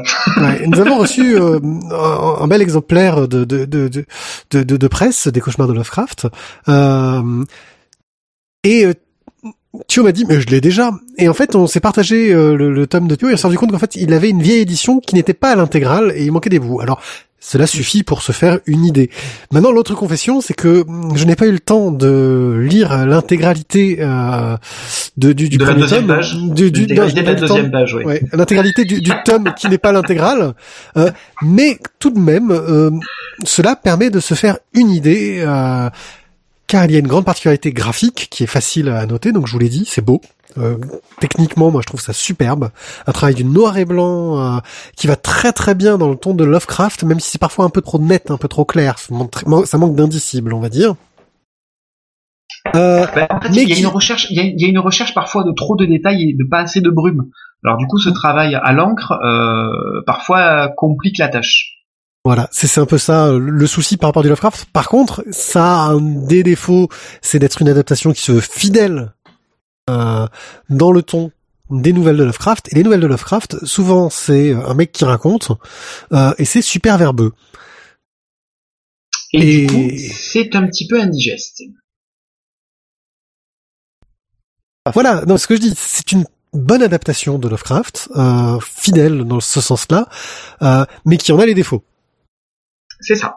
Et je pense qu'il aurait fallu penser euh, le- la, la chose radicalement différemment, différemment pour arriver à éviter ce, ce, ce côté un verbeux, mais surtout du coup difficile à la lecture parce que euh, même le découpage euh, des, des, des, des- cases dans la page, euh, on est sur un Goscinny qui se veut de temps en temps un petit peu pseudo-atypique avec des inclusions machin, mais alors du coup déjà que le texte de Lovecraft peut être parfois lourd, Là, au niveau du sens de lecture, etc., on facilite vraiment pas la lecture et, et on facilite pas non plus la lecture des dessins parce qu'on est quasiment tout le temps sur des paysages et, et franchement, faire un, un espèce de panoramique, mais en plus petit parce qu'on est dans l'inclusion d'un autre panoramique, pff, voilà. C'est, je trouve ça très compliqué, au- aussi bien en lecture de texte qu'en lecture d'image. Ouais, ah non, je suis pas d'accord. Pour moi, le, le travail sur l'image est, est très réussi, vraiment. Euh, euh, c'est vraiment le côté euh, gros pavé de texte au milieu qui, qui, qui pose plus souci. Euh, Thio Franche. Euh, ben malheureusement en fait je vais prendre la voie médiane. Je suis désolé les gars, mais euh, Ah, le Bayrou. ben bon bah écoute ouais. Euh, Donc premièrement pour le pour le dessin, euh, c'est exact que ça, peut paraître il y a y a y a, foultitude de détails, mais euh, mais pas tant que ça. Euh, moi, je trouve que ça s'accorde très bien avec le, le- les récits de Lovecraft, parce que tu es vraiment dans cette euh, dans cette dans cette Amérique, on va dire euh, neuvième, euh, qui, qui qui qui qui qui nous a fait rêver quoi, quand on jouait à, à l'appel de Toulouse. Oui, nous sommes joueurs de l'appel de Cthulhu. Pour ceux qui ne connaissent pas, le jeu de rôle est un jeu où on fait comme au théâtre et euh, où on vit des histoires. Et il y en a un qui s'appelle l'appel de Cthulhu, qui est basé sur des nouvelles de Lovecraft. Lovecraft, qui pour ceux qui ne le savent pas, est un des pères de l'horreur moderne et un des modèles pour Stephen King. Ouais. Je crois que j'ai bien résumé euh, très très vite euh, un sujet qui est beaucoup plus vaste. Et un ami des chats aussi. Oui. Mais euh, aussi un, un putain de raciste. Mais euh, bon. Euh, Lovecraft, voilà. ouais, c'est un putain de raciste. Mais, Mais c'est bon, c'est- c'est- c'est- c'est la mode. C'était la mode à l'époque. On peut pas non plus tout revenir sur Euh, tout. non, ça s'appelle l'éducation Euh, à l'époque. Et alors, au niveau du dessin, on s'accorde vraiment avec ce style-là, et ça, je trouve, c'est ça, ça donne un, un cachet à l'histoire qui est excellent. Euh, ensuite, pour revenir au texte, il y a beaucoup de trucs, certes, mais c'est dérivé d'un bouquin. Et puis, et puis, si tu aimes Lovecraft, forcément que tu vas avoir envie de retrouver ses écrits. Et donc, moi, je, moi, je pourrais pas me dire, bon, bah, ok, euh, il m'a fait le truc, mais euh, j'ai- pas le texte qui va avec, quoi. Ouais, mais tu compares un piège nuptial donc euh, derrière. Alors après, j'imagine que ça devait être beaucoup plus, beaucoup moins verbeux qu'un Lovecraft euh, Euh, Douglas Kennedy base. Enfin, Douglas Kennedy est toujours vivant, quoi. Lovecraft, ça fait quand même presque un siècle qu'on l'a enterré, donc euh, le style d'écriture est pas le même. Oui, oui, c'est ce que je veux dire. Mais euh, je peut-être qu'il aurait pu. Après, attention, faut dire aussi que c'est une anthologie de vieilles histoires. Je sais plus de quand elle date. Euh, c'est les années 80. en tout cas, c'est- D'av- d'av- D'avant la mort de Lovecraft. Après la mort de Lovecraft, c'est les années 80. Euh, L'édition que j'ai entre les mains est de 98. Euh, Ben, donc dans tous les cas, souvent sur les histoires de Lovecraft, on se retrouve avec euh, un gars euh, qui a trouvé un manuscrit et qui va nous raconter l'histoire.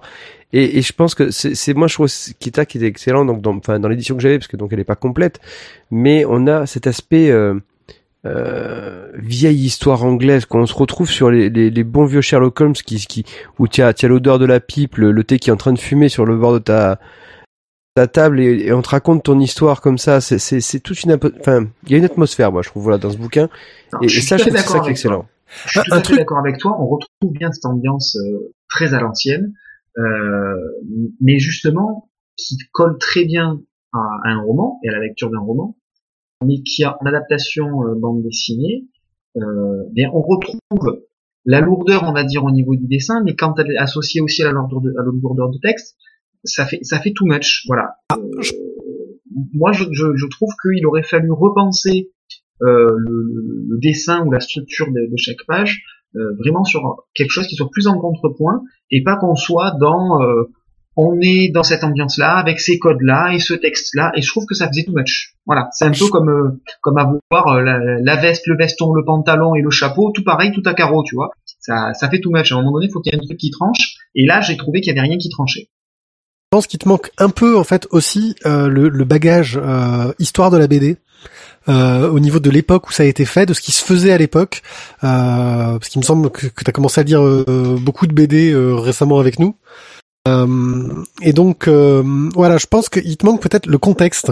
Euh, pour moi, c'est quelque chose qui est du, du pré-Rorke, par exemple. Quand tu vas lire un Rorke, euh, Oui, je, je sais pas, je je suis sais pas, je sais pas d'accord- je si, je sais pas si. Andreas l'a lu. Je sais pas si Andreas a lu ça, mais je je sais pas, il y a des trucs qui me font penser à du Rorke, au premier Rorke au niveau de la des mises en page justement. Euh, donc, euh, je, suis je suis je suis d'accord avec toi Pierre sauf que du coup on est quand même 30 ans après ces codes là oui, Et mais donc, faut, dans le contexte.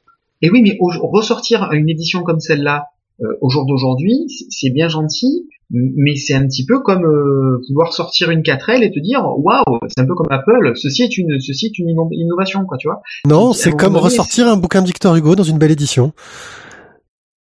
C'est plutôt ça mon approche.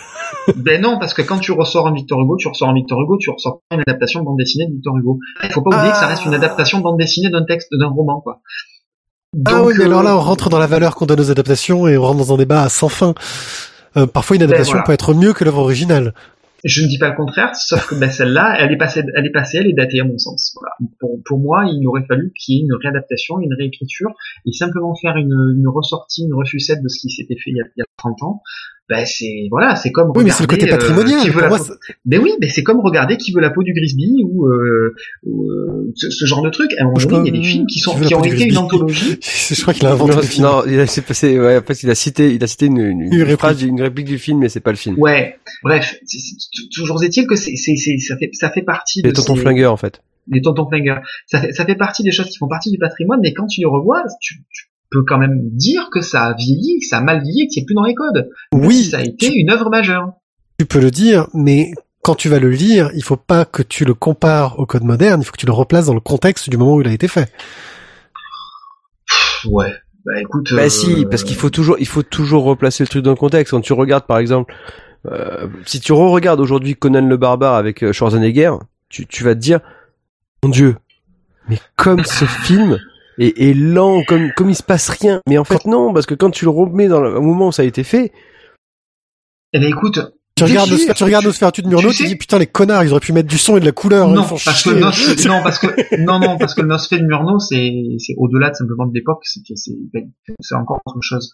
Euh, Ah, Oh, voilà, comme tu tu contredis, comme tu te contredis, non, non, non, non, non, non, non. Monsieur non, mauvaise foi. Non, c'est pas mauvaise foi. Non, c'est c'est c'est juste que euh, ouais, là je sais pas, ça, je vois pas bien l'intérêt en fait de ressortir de ressortir ça. Oui, c'est peut-être Euh, pas ce qui fait accroché. que ce qui fait que euh, vous trouvez ça sans doute bien, c'est parce que il y a, il y a un aspect euh, nostalgie. Ça vous rappelle au code et aux sentiments que vous aviez à cette époque-là. Maintenant, il faut peut-être aussi se mettre à la place et dans la alors, alors, non, aussi je, là, je, se te- là, je- mettre à la place et dans la peau des gens qui vont acheter ça au jour d'aujourd'hui et qui n'ont pas 30 ans de lecture de BD derrière eux. alors, Et ça non, ne colle pas, ça ne marche pas. C'est pas pour être vendu à des mômes de 16 ans. Parce que donc déjà première moi je l'ai je l'ai en fait je l'ai acheté pourquoi? Parce que je suis fan de Lovecraft. Non, ça je l'ai lu, euh, je l'ai acheté donc euh, à l'époque c'était Albin Michel qui avait euh, chez qui c'était paru donc celui-là de Tom. Ça doit dater d'il y a euh, 15 ans. Tu l'as eu en 99, t'as une dédicace à la- au début. Ah ouais Quelqu'un qui, il y a quelqu'un qui te l'a offert, qui a marqué quelque chose au début, c'est 99. Moi, c'est Murno la qui. Merde, il y a un truc secret sur ta vie, quoi. Putain, merde Vous auriez jamais dû dire ça. Euh, Oh Mathieu, marqué quoi Viviane derrière? Ah, ta gueule, toi. Vas-y, commence à sortir les ex. Oh là là. Putain, la vache. Alors, c'est une ex qui te l'a offert Ah, sans doute. euh, on passe à la suite. Pour Hein moi, piège nuptial, tu- c'est une ex de Thierry qui me l'a offert, donc... Euh... Oh merde Oh putain Fais gaffe, fais gaffe pied pied Parce que quand tu vois le contenu des pièges nuptiales... Bon, euh, on va peut-être Bon, arrêter là-dessus. Bon, en gros, moi, ce que j'ai compris, je vais, je vais essayer de, de faire l'avocat du diable et de trancher. Euh, pour toi, tu penses que euh, on devrait pas ressortir euh, ce genre de choses parce que c'est plus adapté à notre époque, et nous, on pense que, au contraire, c'est un côté patrimonial euh, et qu'il est toujours intéressant de voir comment on faisait les adaptations et le travail du récit d'horreur de l'époque. J'ai bien résumé? Mais je- ce que je trouve qui, ce qui ce qui aurait été bien, c'est qu'effectivement cette édition-là existe et c'est très bien et ça rappelle plein de souvenirs à ceux qui ont vécu cette époque-là.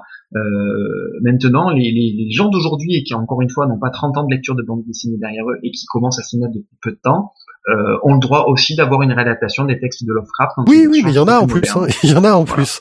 Euh, donc tu le rangerais, j'imagine, au fond de la cave, euh, dans un coffre, où il y aurait écrit euh, "Ne pas dire à haute voix". Ah non, au contraire. Mais, en fait, il me, faudrait une, il me faudrait une version en braille. Des vermis, mystéries, Ftagn, Ftagn. Fang, Fang, Ftolu. Avec euh, avec en plus un petit un petit tube de Metallica derrière quand il était Ouais. encore bon. Quoi. Ouais. Eh, Voilà. Bref, euh, toi tu le rangerais où justement, euh, Thio? Euh, Moi en fait il est rangé avec mes mes bouquins de jeux de rôle. Ah ouais, c'est rigolo. Bah moi je le mettrais dans Ouais, les C'est une bonne illustration en fait de, Oui. de- des histoires et, et du de monde. l'ambiance du ton. ouais. Moi je le mettrais dans les classiques. En fait, voilà, un petit rayon grand classique euh, parce que ça en a la saveur. Oh, on arrive sur une belle nouveauté maintenant. Qui, Bon, qui si tranche ça intéresse quelqu'un, si ça intéresse quelqu'un, moi sur l'étagère, je le range à côté de l'épatoum, ça permet de mieux digérer. Les gardiens du Louvre de Jiro Taniguchi. Ouais, t'as vu, j'ai même pas, j'ai même pas relevé. Gardien C'est du. Louvre de Jiro Taniguchi, euh, Louvre édition Futuropolis coédition dans la collection euh, classique que font euh, le Louvre et Futuro. C'est le deuxième mangaka qui travaille dans cette collection, il me semble. Le premier, je suis pas fan de son style, donc j'étais passé à côté. Euh, là, c'est Jiro Taniguchi qui est considéré un peu comme le plus européen des mangaka. Euh, bon, il a travaillé avec Mobius, il a travaillé euh, dans des trucs assez contemplatifs et assez euh, jolis, et c'est vrai qu'il s'adapte bien. Euh, et on va commencer tout de suite par la particularité qui fait bizarre. C'est un album grand format en couleur qui se lit dans le sens de lecture japonais. Et franchement, ça fait trop bizarre là-dessus. Ça m'a un peu perturbé au début, mais c'est pas grave. On s'y fait vite. C'est l'histoire d'un artiste japonais qui allait à un festival international de bande dessinée à Barcelone euh, et qui, sur le chemin du retour, décide de se faire euh, quatre jours euh, tranquille euh, pour visiter Paris et ses musées. Parce que bon, ce serait dommage de pas en profiter. Mais il est bien aussi à Barcelone, mais apparemment, il préfère Paris. Euh, et donc, euh, il commence par le Louvre, mais sauf que il est malade, il est pas très bien, il se fait des alus, et petit à petit, les esprits du Louvre commencent à lui parler. Euh, Bah, la première la première à lui parler c'est la victoire à Samothrace quand même. qui- voilà, mais complète, avec la tête. Oui, complète, avec avec la tête. de musée voir les gens. 2. Mieux musée 2, voilà. Euh... et là, il y a Alain Chabat qui arrive dans le rôle de Napoléon, et... non, rien à voir. Il commence à lui parler et euh, à le faire voyager dans une sorte de Louvre idéalisé, euh, et où il rencontre les auteurs dans des conditions euh, idéalisées, euh, les artistes. Et chaque court chapitre va s'intéresser particulièrement à un artiste ou à une œuvre, avec un intérêt assez intéressant, c'est de le replacer d'un point de vue de la culture asiatique. Par exemple, quand ils vont parler de Koro, ils vont te- t'expliquer en quoi Koro est un artiste qui était euh, vachement plus hype euh, au Japon qu'en France, en fait, euh, à l'époque. Euh, Ouais, c'est comme Mathieu, quoi. c'est ça, ou Queen. ou Queen, pour donner un exemple. Putain, les gars, oh, oh, oh, Koro, quoi, merde Oh, crachez pas dans la soupe, quoi Oui. Il fallait bien faire une vanne, crache pas sur Mireille Mathieu non plus, cochon, là. ton- Non, mais Mathieu... Non mais il a pas lu, tu sais, quand il a pas lu un truc, il fait des vannes gratuites dessus. Non, mais alors, en plus, quoi. le pire, c'est que je l'ai le pire, c'est que je l'ai feuilleté et que j'adore Koro. Donc, euh, commencez pas? Donc, on est vraiment dans euh, va, va laissons parler un peu Thio euh, du graphisme. Voilà. C'est- Non, mais on retrouve avec un trait qui est euh, qui est réaliste pour plein de choses. Euh, bah, tout ce qui est le Louvre, tout ce qui est tout, enfin tous les tableaux, les architectures. Et tu as un truc euh, un peu psychédélique quand il arrive dans ces périodes de rêve où t'as les espèces de, de, de- on sait pas trop, d'esprits qui se baladent. Vous voyez d'ailleurs sur la couve, hein, Ouais, c'est un truc de fluide, des sortes- des sortes de- euh, multicolores. d'ectoplasme multicolore qui flotte et et je trouve que bah voilà c'est enfin tout s'accorde de manière géniale il nous fait balader on va dire entre son entre la réalité enfin ce qu'on pense être la réalité et ce qu'on pense être son délire de, de fièvre mais enfin de manière euh, on sait plus où est le vrai du faux quoi et c'est et c'est excellent c'est excellent parce que on sait plus très bien à quelle époque on se trouve on n'a plus de repères temporels on est juste spectateur, on va dire, des, des, des tableaux et des chefs-d'œuvre qu'il veut nous faire découvrir. Alors, euh, le dessin, bon, superbe. En plus, il s'est bien adapté au format euh, européen. Euh, je parle au niveau du nombre de, cases par planche, euh, au niveau du type de narration. Il s'est vraiment très très bien adapté. Donc euh, pour ça, euh, je trouve ça très très très euh, réussi. Il y a un travail de la couleur euh, qui est superbe. Les reproductions euh, de, de planches s'intègrent superbement bien avec. Euh, non, franchement, un très très beau boulot. Et puis c'est vrai qu'il a un style graphique, j'ai envie de dire, assez européen. euh, Pour, enfin, on reconnaît de la pâte asiatique, hein, mais qui- C'est ce que j'allais te dire, c'est que en fait, euh, c'est assez perturbant parce que bon, la semaine dernière du coup je l'ai fêté et euh, c'est assez perturbant finalement euh, d'avoir euh, une œuvre à laquelle tu t'attends euh, en version européenne entre guillemets et, et où finalement bah, tu la prends à l'envers, tu as quand même plein d'éléments, plein de codes qui sont très asiatiques, la représentation du personnage principal est très asiatique. Euh, tu, tu sens une grosse patte asiatique, mais dans quelque chose qui est très typé européen c'est tu, tu sais pas si tu es en train de manger des spaghettis bolognaises euh, dans un restaurant thaï ou de la bouffe thaï dans un restaurant italien. Il y a, y a, y a un, petit, un petit peu ce, ce mélange de genres, je trouve. Oui, c'est pas ce qui m'a, non, ça m'a pas trop perturbé. Je, je, je, j'ai bien trouvé le côté assumé. Non, ça, moi, c'est quelque chose qui m'a, qui a bien marché pour moi. C'est très que joli, hein, c'est très beau. Oui. mais voilà, il y a ce mélange de genres. T'as, trouvé le mélange, le mélange, j'étais un peu perturbé en fait. Attendais je Mais je tu l'as, pas lu juste- aussi, juste donc comme ça, voilà. C'est c'est c'est voilà, c'est ce que j'allais te dire, c'est que juste c'est la, la première impression. Euh, moi, il y a un côté euh, euh, que j'ai trouvé intéressant, c'est le point de vue euh, asiatique dessus. Euh, faut savoir que pour cette collection-là, les auteurs ont un privilège énorme. Ils ont un accès euh, au Louvre, euh, la totale, Y compris la réserve. y compris la réserve Hmm. totale. Hmm. Ah, j'ai appris que Florent Chavouet travaillait sur un bouquin sur le- pour le Louvre, pareil. Euh... je, te dis que celui-là, je l'attends. Euh, donc, euh, la totale. Ils ont une liberté totale sur ce qu'ils vont raconter euh, dessus. J'ai été un peu déçu parce que raconte euh, Tani- euh, Taniguchi. Je trouve euh, qu'il raconte sur les œuvres, euh, ce dont il parle, super, mais l'artifice scénaristique euh, est vraiment bateau, quoi. Ça m'a le ah, c'est les esprits, machin chose, gna gna gna, c'est ta pensée de toi, de tes rêves, enfin, le monde de tes rêves. C'est bateau, quoi. C'est bidon. Alors qu'à côté de ça, le propos, euh, ce qu'il y a derrière, euh, ce que ça, rac- euh, ce qu'il y a derrière ce fil narratif euh, est vraiment intéressant.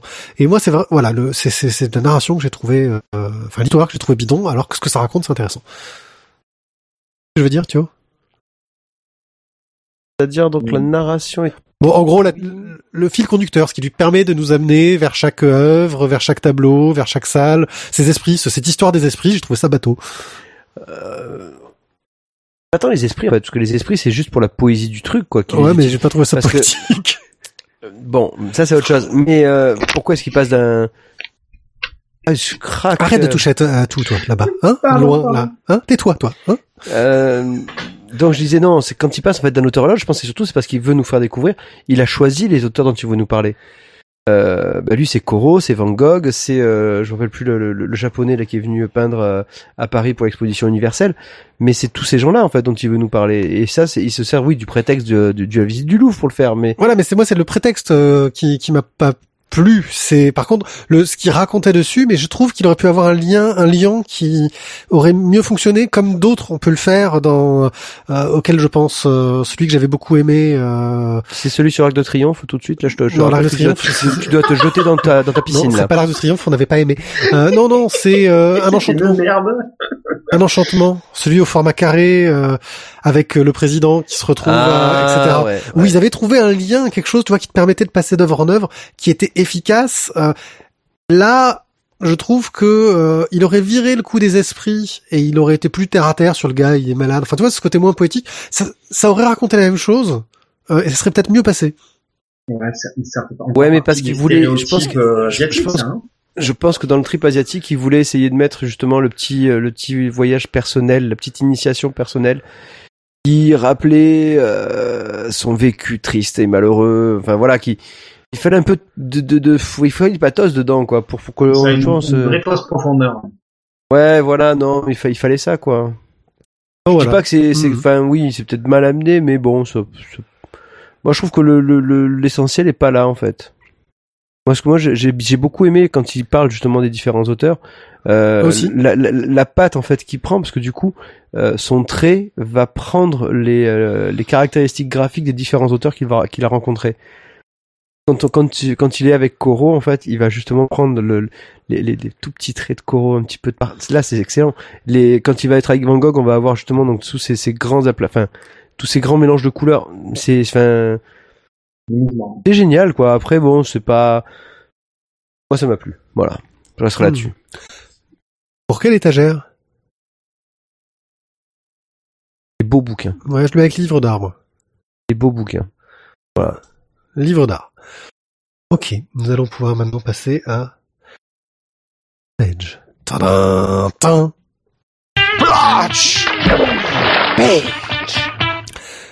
Bonjour et bienvenue dans Tréma, l'émission qui s'intéresse à la littérature nordique. Aujourd'hui, dans Tréma, nous allons recevoir le... Euh, euh, S'il vous plaît, là, euh, je, je vous permets pas. Euh, monsieur, monsieur, vous n'êtes pas le bienvenu dans cette émission. Excusez-moi, excusez- je voudrais intervenir car j'ai, un message à faire passer. Euh, écoutez, vous pouvez pas comme ça arriver en plein milieu d'une émission. Nous avons quelque chose de prévu. En plus, vous n'êtes pas un artiste autorisé, euh, monsieur. Je, je ne peux pas vous permettre de parler ainsi. Lâchez cette arme. D'accord, d'accord, très, très, très bien, monsieur. Allez-y, allez-y, faites votre texte. mais, mais, mais après vous partez. Hein, mais lâchez cette arme. Monsieur Verne, je vous écris cette lettre pour montrer tout le respect et le plaisir que nos chères têtes blondes ont eu à lire vos voyages extraordinaires. Pour votre œuvre et votre et son incommensurable portée, pardon, je ne peux pas être le complice de Monsieur Filippi et Camboni. Je ne peux laisser la France sourde à ce plagiat et cette intolérable maltraitance qu'il faut subir, qu'ils font subir à vos récits, pardon.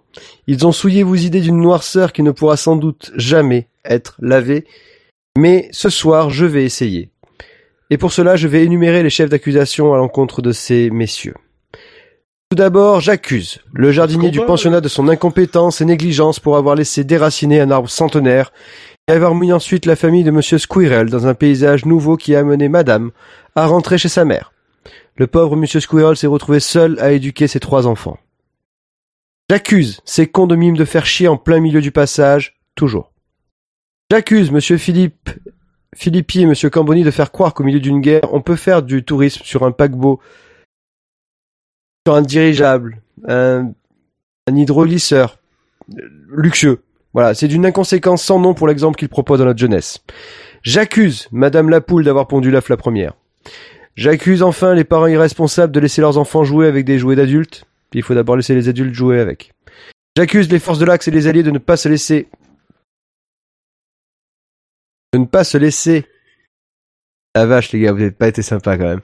De ne pas laisser le trophée Jules Verne se dérouler tranquillement. J'accuse Monsieur Rockefeller de faire croire que l'argent peut tout acheter. J'accuse enfin le troisième axe d'être des méchants, froids et sans aucune émotion. J'accuse les sous-traitants de GDF d'être des débiles qui savent même pas ouvrir un robinet de gaz. J'accuse enfin ces femmes qui, telles des naïades, font leurs ablutions dans des petites tenues, de contrevenir à la bienséance et de défriser les moustaches des pères de famille. Devant tout cela, monsieur Verne, j'espère que vous comprendrez le bien fondé de ma supplique et réaliserez ô combien votre œuvre a marqué votre époque et les suivantes. Combien vous nous sommes aujourd'hui redevables devant tant de génie, et que la modeste contribution de Monsieur Philippi et de Monsieur Camboni, qui est la continuité de votre œuvre sans aucun doute, même si nous l'attaquons aujourd'hui, est un magnifique témoignage de l'admiration de ce 21e siècle. Un siècle qui vous aurait certainement charmé par ses phares et ses lumières, peut-être même horrifié aussi par tant d'obscurantisme et d'intolérance. Monsieur Verne, je vous salue, en espérant que ce voyage extraordinaire continuera encore longtemps. Ouh, c'était dur. Je pense que, tu vois, la vidéo, je te dis que c'est pas une bonne idée, parce que Tizak, je pense, te faisait plein de, de, de, de saloperies euh, en arrière-plan, c'est ça? Non, j'avais des Non, trucs non, dans le coin. J'étais juste mort de rire, je n'en pouvais plus. Heureusement que j'avais coupé le micro. C'est quoi, c'était fautes qui t'ont qui t'ont fait mal Non, c'est que, voilà, je vous avais demandé un truc et vous l'avez pas fait. de corriger tes fautes Oui. Ouais, non mais ça, ça s'appelait réécrire un texte, Mathieu, à ce niveau-là. Mais Eh tu notes ben, qu'elles t'ont eh choqué, ben. elles t'ont choqué toi aussi. Et ben, la prochaine fois, les gars. À vous de faire le taf. Non, la prochaine fois, tu dis que t'es ta femme. Ça sera bien aussi. Non mais la prochaine fois, on l'a on l'a tous fait ensemble déjà. Oui, on a les deux prochaines émissions qui sont déjà enregistrées, on a déjà fait les prochaines placements. Bref, euh, peur. nous allons parler de voyage extraordinaire de messieurs Philippi et Camboni, et nous allons donc laisser euh, notre ami euh, Tizak euh, nous, nous dire de quoi que ça parle, vu que c'est lui qui a les deux premiers tomes. Alors, Ah, je dis rien. Pour, pour, pour faire simple, pour faire simple, le, le- le premier tome nous plante le décor. Alors, on a, euh, on est en Grande-Bretagne, on est en 1927. On a deux jeunes enfants, Noémie et, et Emilien, qui, qui sont euh, de jeunes enfants, mais tout de suite on voit qu'ils ne sont pas du tout comme les autres. Ils sont très en avance pour leur pour leur âge. Ils sont très versés dans les domaines mécaniques, scientifiques, etc. Et, euh, ils sont tous les deux cousins et euh, visiblement issus d'une famille assez riche. Ils sont dans un pensionnat où ils font tourner en bourrique le directeur. Et euh, finalement, euh, le directeur se pointe en disant que euh, ils vont devoir passer euh, le reste de l'été euh, avec leur famille, ce qui semble les étonner, puisque visiblement ça fait de nombreuses années qu'ils n'ont pas vu grand monde. Euh, ils sont très habitués à cette espèce de, de vie solitaire et indépendante tous les deux, loin de la guerre, car on, car on est en 1927, mais, mais pour autant, on est toujours pendant la Première Guerre mondiale, qui visiblement s'est a, a- a continué à se à se faire. Euh, donc on est dans un univers parallèle, un petit peu plus steampunk que, enfin beaucoup plus steampunk que, que la réalité euh, que, que nous avons connue et qui a été réelle. Et euh, donc La voilà, réalité que nous avons connue qui a été réelle. Excuse-moi, je me permets de relever cette formule. Euh, C'est-à-dire, comme dit, que nous avons connue que nous avons connu en 1914-1918, cher ami, même 1927, je, voilà, ni, ni toi qui a été réelle quand même. mais qui était réel quand même. Voilà. Nous faire croire, euh, bref, ils, ils repartent donc dans leur famille et euh, et ils vont ils vont découvrir tout un tas de, de, petites choses très étranges euh, au cours de ce premier tome. Donc voilà, on nous plante le décor et on nous met en place l'intrigue l'intrigue principale dans ce premier tome. Bref, ils vont surtout devoir euh, reprendre leur flambeau euh, du, père d'un des enfants, euh, qui est de tenter de réussir un trophée, de remporter un trophée, le trophée Jules Verne, qui leur demande de traverser le continent avec un vaisseau qu'ils ont créé eux-mêmes et qui peut aller sous l'eau, sur l'eau, sur terre et dans l'air. Alors, le principe de ce vaisseau reste euh, tout ce qui est d'ordre magnétique et donc euh, tout est possible. On peut voler, on peut aller sous l'eau, on n'a pas besoin de respirer particulièrement. Enfin voilà, c'est ça protège des coups, des chocs, etc. Ça, ça c'est leur vaisseau à eux, mais apparemment tout le monde doit créer un vaisseau de qui, qui va permettre de- de- d'aller dans tous les, ça- les environnements ça- différents. Ça, c'est le leur. Et vu qu'on est en période de guerre, vous vous doutez bien que ce genre de, de technologie, de technologie et de véhicules peut être très vite très prisé par l'armée des trois camps. Car effectivement, il y a trois camps les gentils, les méchants et, et- Alors, Et le l'axe, troisième axe. on va dire l'axe, les alliés et le troisième axe. Et le Oui, troisième c'est pour axe, ça- C'est pour ça que j'ai pas employé le terme d'axe parce que le, le- le troisième larron est le troisième axe. Et donc du coup, je trouvais que ça faisait un oui, mais comme on est dans une continuité de la guerre euh, 14-18, on va dire que euh, Bon, euh, c'est pas des méchants nazis, c'est pas des méchants nazis hein, les Allemands. C'est c'est peut-être pas aussi manichéen pour 14-18, je pense que Oui. bon, difficilement. Bon, En tout cas, Euh, la, la, la, la grande nouveauté, ça reste quand même cette troisième force en, en, en présence et euh, ouais, qui est composé de robots. de- voilà, qui est composé de robots et qui prend pas position ni pour l'un ni pour l'autre, qui vient de temps en temps rééquilibrer les merde. débats. Voilà. Tout de la merde. Voilà. Euh... Voilà pour l'histoire. Euh, parlons tout de suite du dessin. Kyo Que peux-tu nous dire sur ce dessin? Alors un dessin c'est euh... ah j'allais dire quoi? Enfantin? Ouais, ouais, c'est vrai que ça fait un peu penser à littérature je- très jeunesse. Ça fait, voilà, ça fait littérature jeunesse, mais avec euh, avec vraiment des décors qui sont très sympas, euh, beaucoup d'effets de lumière. Oui, un travail de la couleur superbe. Euh, et après, euh... après voilà, je t'avoue, je suis peu bloqué là. Ouais, il y a un travail de la couleur superbe, des, des, des grands yeux sur les personnages, un côté un peu caricatural dans les traits. Ils en font des tonnes. Un petit peu trop euh, de manque de variété dans les rôles fé- féminins qui se ressemblent beaucoup, je trouve. Euh, ça, je suis, oui, ça, ça, je suis d'accord. ouais. Ouais, Parce que euh, du coup, on se retrouve avec des personnages qui sont très très similaires. Voilà, donc c'est un peu difficile parfois euh, à ce niveau-là. Euh, ça n'enlève pas euh, une grande beauté, puis un travail surtout sur les designs un peu mécaniques, steampunk, qui, qui marche très Ça, très bien. Ça, c'est juste magnifique. euh, c'est c'est- c'est- c'est un, un style que j'aime beaucoup. Et là, c'est vrai que c'est vraiment très bien rendu. Euh, on- on- la, la grande verrière du Grand Palais, etc. On est en puissance 10 000 là dans les, dans les choses qui nous sont représentées. Donc il y a un grand souci du détail dans, dans tout domaine architectural euh, et avec des, des trouvailles euh, au niveau des véhicules et de la, la façon de les représenter. C'est très détaillé, c'est très bien foutu. Euh, ça c'est très joli. Mais effectivement, je, je, je vais dans ton sens euh, concernant les, les personnages, notamment féminins, où euh, ça, ça manque un petit peu de, de variété. Euh, une petite remarque concernant les visages et les yeux, justement, où euh, on est limite sur quelque chose de... On dépasse le caricatural, c'est hors géométrie normale, on va dire. Et mais uniquement pour les femmes et les enfants. Un peu, un peu Uniquement pour les marionnette. f- Uniquement pour les femmes et les enfants. Uniquement pour les femmes et les enfants, où on a cet aspect un petit peu carton mari- marionnette. euh, Donc les yeux, ils sont animés à part, qui vont sortir. euh, C'est ça. Euh, ça. Alors, je voulais souligner quand même le travail de, de Gaspard Ivan, hein, qui est le coloriste, qui fait un travail remarquable. Euh, et je vous invite à aller voir le site de Silvio Camboni, le, le dessinateur, qui met des planches et des crayonnés euh, en très belle qualité, euh, dont par exemple les couvertures qu'on peut voir sans l'habillage, qui est très sympathique. Hein. C'est l'habillage qui fait penser à la collection Hetzel, euh, qui Ouais, Pour, euh, euh, les Verne, Jules Verne, ouais. pour les Jules Verne. Jules Verne. Euh, mais on peut voir ses dessins sans l'habillage et euh, avec un très très beau rendu euh, sur sur son blog. On mettra les liens euh, dans l'article parce que j'ai oublié de les noter pour que Tizak les mette euh, dans le chat. De toute façon, il y a personne, je crois. Mais bon, Ouais, dans le chat, il y a- y, a des gains, soit. Hein. C'est, c'est le Non, il y a calme toi et moi, plat. Mathieu. Ouais, c'est ça. Bah, c'est pour ça Et que je te Antoine lance pas. qui arrive à la fin. euh, Je suis tout seul. Non, non, Antoine. Non, non, on est là. voilà. Donc, euh, si on répond, Antoine, on répond, il vient d'arriver. Euh, bref, euh, graphiquement, euh, c'est très très très sympathique. On est tous d'accord pour le dire. Très joli graphique. Complètement. Complètement. si l'on accepte ce problème dans les personnages féminins. Euh, le scénario. Bah, le, tome 1 se concentre sur les essais de la machine et la mise en place de la trame. Le tome 2 se concentre La course. sur euh, les le- concurrents de la course. Le début, voilà, le début, ouais. de la, le, le- le début de la mise en place du trophée Jules Verne. Donc en fait, ils partent de Londres pour arriver à Paris. Donc le tome 2 se passe à Paris et c'est les, les inscriptions au concours Jules Verne avec toutes les péripéties qui vont Et les premiers complots. à Paris les premiers complots. Et euh, le tome 3, euh, lui va se passer aux États-Unis, à New York, c'est ça? Enfin, il traverse l'Atlantique déjà. Et pour euh, la réalisation du trophée Jules Verne. Voilà. Globalement, globalement, voilà comment le comment le premier triptyque est, est organisé. Et le troisième triptyque, ça va être les révélations, euh, les mystères euh, qui sont révélés euh, pour ceux qui ne les avaient pas vus depuis le tome 1. Euh, Euh, non, mais ça, c'est toujours facile.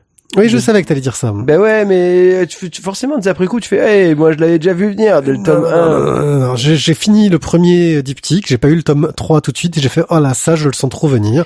Et j'ai lu le tome 3, j'ai fait, eh ben voilà, je le sentais trop venir. Tu, tu sais quoi, la prochaine fois que t'as un truc dans, le, dans ce style, tu m'envoies un mail. Tu vois, tu me dis spoil à ne pas ouvrir, voilà. Parce que du À coup, c'est trop facile de dire. Ouais. Non, mais moi, disons que le problème, c'est qu'il y a des, euh, il y a un problème au niveau du scénario pour moi, c'est que les personnages sont tous trop forts. Oui, mais Euh, bon. C'est-à-dire qu'en gros, t'as des personnages qui arrivent dans le truc. euh, Waouh, comme ils sont trop forts euh, vu ce qu'ils sont, vu leur fonction. Euh, ils ont, mais ils sont tous trop forts. Et ils arrivent tous comme ça, pouf, pouf, on arrive, un, un, on vient vous aider, un, un, on est trop fort, mais on va vous aider, et un, un, on n'a pas d'intérêt autre que vous aider parce qu'on est des gentils. Et il y a un peu trop ce côté-là à mon goût. Voilà. Ben, le, Euh, le problème, c'est- c'est que vu que vu que ça arrive régulièrement avec plusieurs personnages, euh, au début, ça paraît louche. Euh, ensuite, on se dit bon, bah, c'est la, c'est le temps que, que, que les auteurs veulent donner, euh, veulent donner à l'ambiance, à l'univers, au récit, quoi. Non, parce qu'il y en a. euh, Au début, ça paraît étrange. Au fil du temps, vu qu'il y en a, il y en a quand même une palanquée qui arrive un peu comme un cheveu sur la soupe, mais tout gentillé, on peut se dire que bah, c'est c'est la tonalité qui, qui, qui est voulue. Quoi. Ça, ça reste logique aussi. euh, les personnes qui font le trophée Jules Verne, c'est que c'est que l'élite, quoi. C'est Donc ça. forcément, il n'y a que des gens exceptionnels qui font ça. Mais je te parle aussi des personnes des qui ne font pas le Jules Verne, mais je vais spoiler si je continue. Oui, mais Oui, voilà. Mais parce que, du coup, grosso modo, euh, tu, voilà, on va dire, on, on prend l'exemple.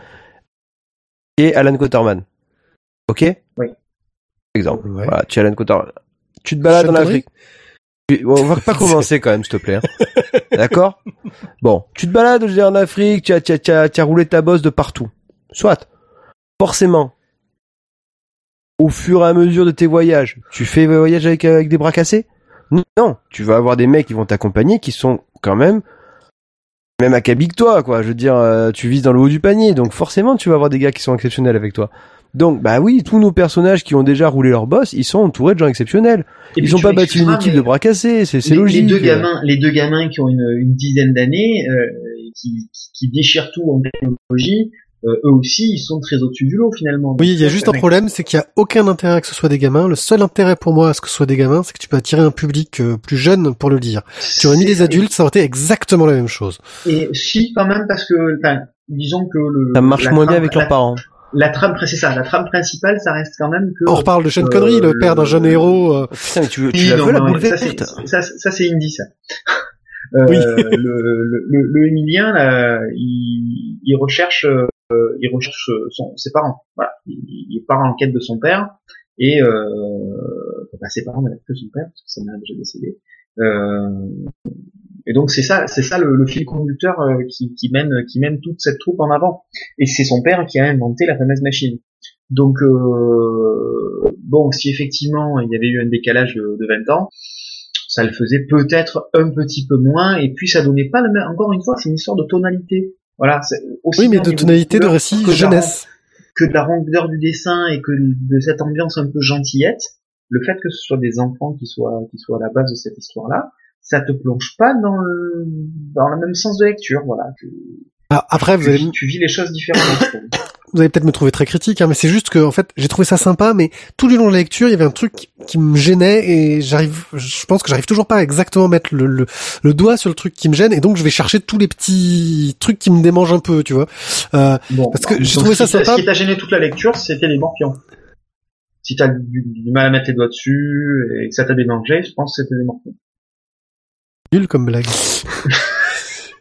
C'est ça, ça, ça, ça- se voulait une blague, ça? Je veux dire, merde. Euh, je, je, on a- je sais qu'on qu'on est bas au, au niveau des blagues, mais, mais là, là, là, tu viens de nous pourrir nos stats, quoi. Ouais, Je veux sais, dire, euh, pff, attends, on va prochain invité, Bouvard, quoi. ouais, donc, non, Jean Roucas. Ouais, Jean Roucas, trop bien pour faire des blagues racistes. Donc, euh...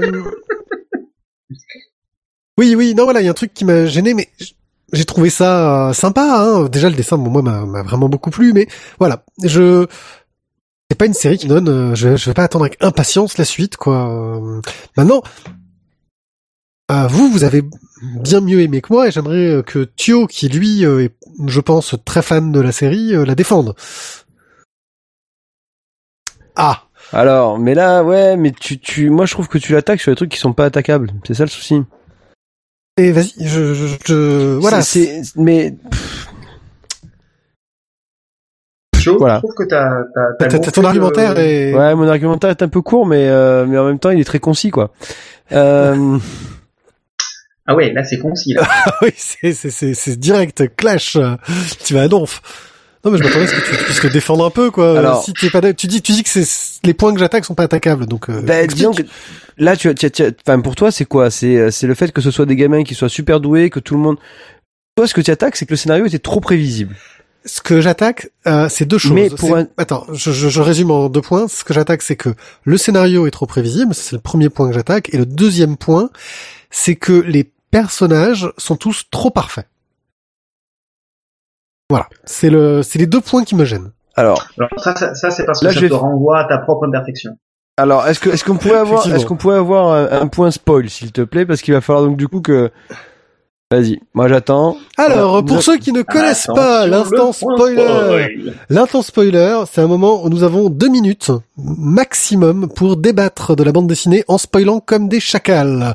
Pendant ces deux minutes, vous allez avoir un petit tic-tac, tic-tac, tic-tac qui va vous faire comprendre que euh, bah, si vous avancez dans le podcast euh, pour écouter ça, eh ben vous êtes allé trop loin. Donc là, vous avez deux minutes. Comme on est en live, on va essayer de faire durer les deux minutes. Comme ça, vous savez que à partir du moment où vous commencez à entendre le tic-tac, vous avez deux minutes. Si vous voulez pas être spoilé, vous n'écoutez pas. Donc en gros, on a personne qui est en train de nous écouter sur la chatroom. Les quelques personnes qui sont là, genre euh, Antoine, eh ben, euh, on est en train de vous dire que peut-être qu'il faut arrêter d'écouter. Franchement, on est, on est, on On est est trop vraiment nul. On est vraiment nul comme animateur. C'est parti pour l'instant spoiler.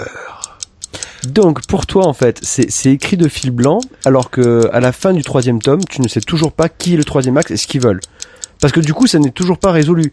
Et ensuite, tu dis que les personnages sont tellement parfaits que du coup, il y a quand même des parents qui sont en train d'essayer de bazarder leur gosse dans un sous-marin qui va exploser. Ils Non mais je te parle pas parfait au niveau moral, je te parle parfait au niveau euh, des compétences, des techniques. Euh, moi j'avais vu venir, euh, en Mais gros, ce, ce, sont tous, ce qui- ce sont tous des scientifiques. ce qui était cousu de fil blanc, c'est euh, la, la, la gouvernante là euh, qui est oh trop forte et qui s'intéresse vachement au projet scientifique des mômes. Euh, bizarrement, Euh, pour moi en plus, ce qui est cousu de fil blanc, c'est que je pense que le troisième axe a un lien avec les parents et que toute la technologie vient de la technologie des parents. Mais ça, on le sait déjà. Bah oui. dans, dans- dans le tome 3. Donc en fait, qu'on pense que c'est des robots, mais en fait ce sont des humains qui sont derrière et qui dirigent. Puisqu'en Non, plus, on a vu qu'on pouvait rentrer dans, dans, dans la plupart des machines. Oui, mais ça, du coup, tu as pas, tu as pas la fin. Mais encore. on attend, il y a peut-être une autonomie, une intelligence artificielle ou un truc comme ça. Mais Mais- oui, mais il y a des points, tu vois, qui m'ont. euh, Voilà, quand j'ai vu venir euh, l'histoire de la gouvernante, euh, ça m'a semblé trop, tellement flagrant que ça m'a choqué, et ensuite trop parfait. Mais c'est des détails par rapport à tout le reste. Et le problème, c'est que ça m'a tellement euh, titillé le cerveau que j'ai eu du mal à m'intéresser au truc. Mais ça vient de moi. Mais parce que du coup, quand tu prends le- l'ensemble de l'histoire, t'as quand même, euh, enfin, ces deux gamins qui vont partir à la recherche de leurs parents, qui ont, qui ont, qui ne voient plus pour X raisons, et, et du coup, c'est, c'est, c'est, enfin, eux, ils essaient de créer du lien. Et puis, l'aventure de leur trophée Jules Verne, c'est excellent. Après, bon, euh, quand ils te parlent de leur machine, tu comprends rien parce que tu sais même pas de quoi ils parlent, mais c'est pas grave, c'est du rêve, quoi, c'est du fun. Ouais, ouais, Je- mais je- bon, je après, suis moi, pense tout qu'il à faut- fait- il faut- j'avais il complètement faut le plus. sens de Mathieu, c'est qu'il faut voir ça avec des yeux très bon enfant euh, et être, être vraiment dans la, dans, dans la part de rêve et dans la part de d'onirisme parce que c'est si tu cherches le petit détail, la petite bête, il y en a plein effectivement et qui viennent peut-être entacher un peu le truc. Je suis complètement d'accord avec toi, Pierre. Voilà, mais moi, le problème, c'est qu'il y a- Mais il faut rester, il- il faut rester dans la, dans la tonalité bon enfant. Euh, je crois qu'on arrive à la fin de l'instant spoiler. Vous allez pouvoir recommencer à écouter. Fin de l'instant spoiler. Donc, pour revenir sur euh, ce que je disais, c'est juste qu'il y a un truc qui m'a titillé à un moment et qui a fait que bah j'ai pas pu détourner le regard derrière. Donc ouais, j'aurais peut-être dû euh, détourner le regard, euh, ne pas voir ce truc qui m'a titillé et me laisser aller. Euh, parce qu'effectivement, oui, tu le dis, il y a plein de trucs, mais que j'ai révélé après parce que je cherchais ce qui m'avait ce qui m'avait gêné. le fait que ah tiens, si en pleine période de guerre on faisait une course en transatlantique, ah tiens, si on laissait des mômes participer à la course. Enfin, mais ça c'est des trucs, on s'en fout. Euh, ça m'a choqué parce que j'ai cherché ce qui m'avait gêné. Euh, sinon, je l'aurais pas vu. Bon, en même temps, euh, Première Guerre mondiale, euh, il- l'Europe est à feu et à sang, mais euh, il y a encore plein d'autres pays dans le monde où ils sont Ouais. quand même à la cool, hein. Oui, enfin là, ils décrivent que le troisième axe, il attaque. euh, Tu vois ce que je veux dire Mais ils n'avaient jamais attaqué aux États-Unis. Ah ouais, ils le disent? Ils le disent, justement, c'est ça la nouveauté. Euh, mais c'est, voilà, moi je pense qu'il faut vraiment le prendre sur le le le, le, le conte pour enfants, quoi, le, le, le, le- le conte merveilleux pour enfants. Voilà, les gamins, euh, ils sont en train de, de se vivre un rêve, ils font la course, le, le trophée Jules Verne, ils sont en train de créer un truc. C'est fun, c'est simple, c'est c'est, je, moi je leur Ouais. demande pas plus. Il manque pour moi un peu ce côté euh, récit d'apprentissage où en fait, c'est des mômes, ils ont rien à apprendre parce qu'ils savent déjà tout en fait. Ouais, mais c'est comme c'est c'est c'est comme quand on lisait les quatre races ou euh, Club des cinq. Tu t'en fous de leur vécu, quoi. Tu ils sont juste là pour te faire vivre un petit peu du rêve, quoi. Ils font une enquête. Ouais. C'est ça. Tu as une enquête qui sert de fil rouge et c'est là pour te faire passer un bon moment. C'est pas tant là où ils vont aller que le chemin qu'ils vont parcourir qui est intéressant pour le coup. quoi. C'est vraiment euh, la balade qui est sympa. Donc euh, pour conclure, euh, voilà, moi il y a un truc qui m'a titillé, qui m'a gêné. Vous, vous avez été complètement euh, captivé par cette histoire car vous avez su garder une âme d'enfance que je n'ai pas su faire car je suis un, un sale cynique euh, nauséabond. Mais tu sais qu'il y, il y a un truc, il y a un truc tout con. Euh, moi, la, le, la jaquette du, enfin, la, couverture du, du bouquin, euh, Oui. m'a refait penser, m'a replongé tout de suite dans euh, les voyages de Gulliver. Et comme c'est un bouquin avec lequel je m'étais régalé, ben, tout de suite j'ai plongé dans le machin avec cette euh, avec cette bonhomie, avec cette, cet âme d'enfant. quoi. Et je- Ah. comme je te disais tout à l'heure, je pense que c'est vraiment ça qu'il faut, c'est le lire voilà un peu comme un club des cinq et pas le lire comme euh, une aventure de Sherlock Holmes où effectivement tu vas chercher le petit indice, le petit détail. Oui, C'est pas écrit dans cette finesse là. C'est pas du pense ça. savoir alors où vient mon souci. C'est que moi, quand j'ai vu la couverture, j'ai tout de suite pensé à du Jules Verne et donc je l'ai lu avec un esprit scientifique. Eh ouais, Et oui, parce que Jules Verne, c'est ça d'abord, c'est un esprit scientifique. pas et forcément. il n'est bah si Jules Verne, Il y c'est un esprit. aussi, il y a aussi ça, mais il n'y a pas que ça. C'est des voyages, mais il y a toujours un côté un esprit scientifique. Mais Très, y fort. ce qui n'est pas du tout le cas euh, dans euh, les voyages extraordinaires. Mais voilà, effectivement, j'ai cherché quelque chose que je n'ai pas trouvé. Ce serait un bon pitch. Alors qu'il cherchait. Non. Euh, voilà. David Vincent l'a déjà dit, celui-là. C'est ça. Bon, eh bien. Bonjour, messieurs Vincent. Voilà, je crois qu'on peut conclure là-dessus. Dans quelle étagère mettriez-vous euh, ce voyage extraordinaire? Oui. Les voyages pour enfants. si tu trouves un bon astrapi, c'est à côté. Ouais, et après c'est moi qui suis vache, tu vois.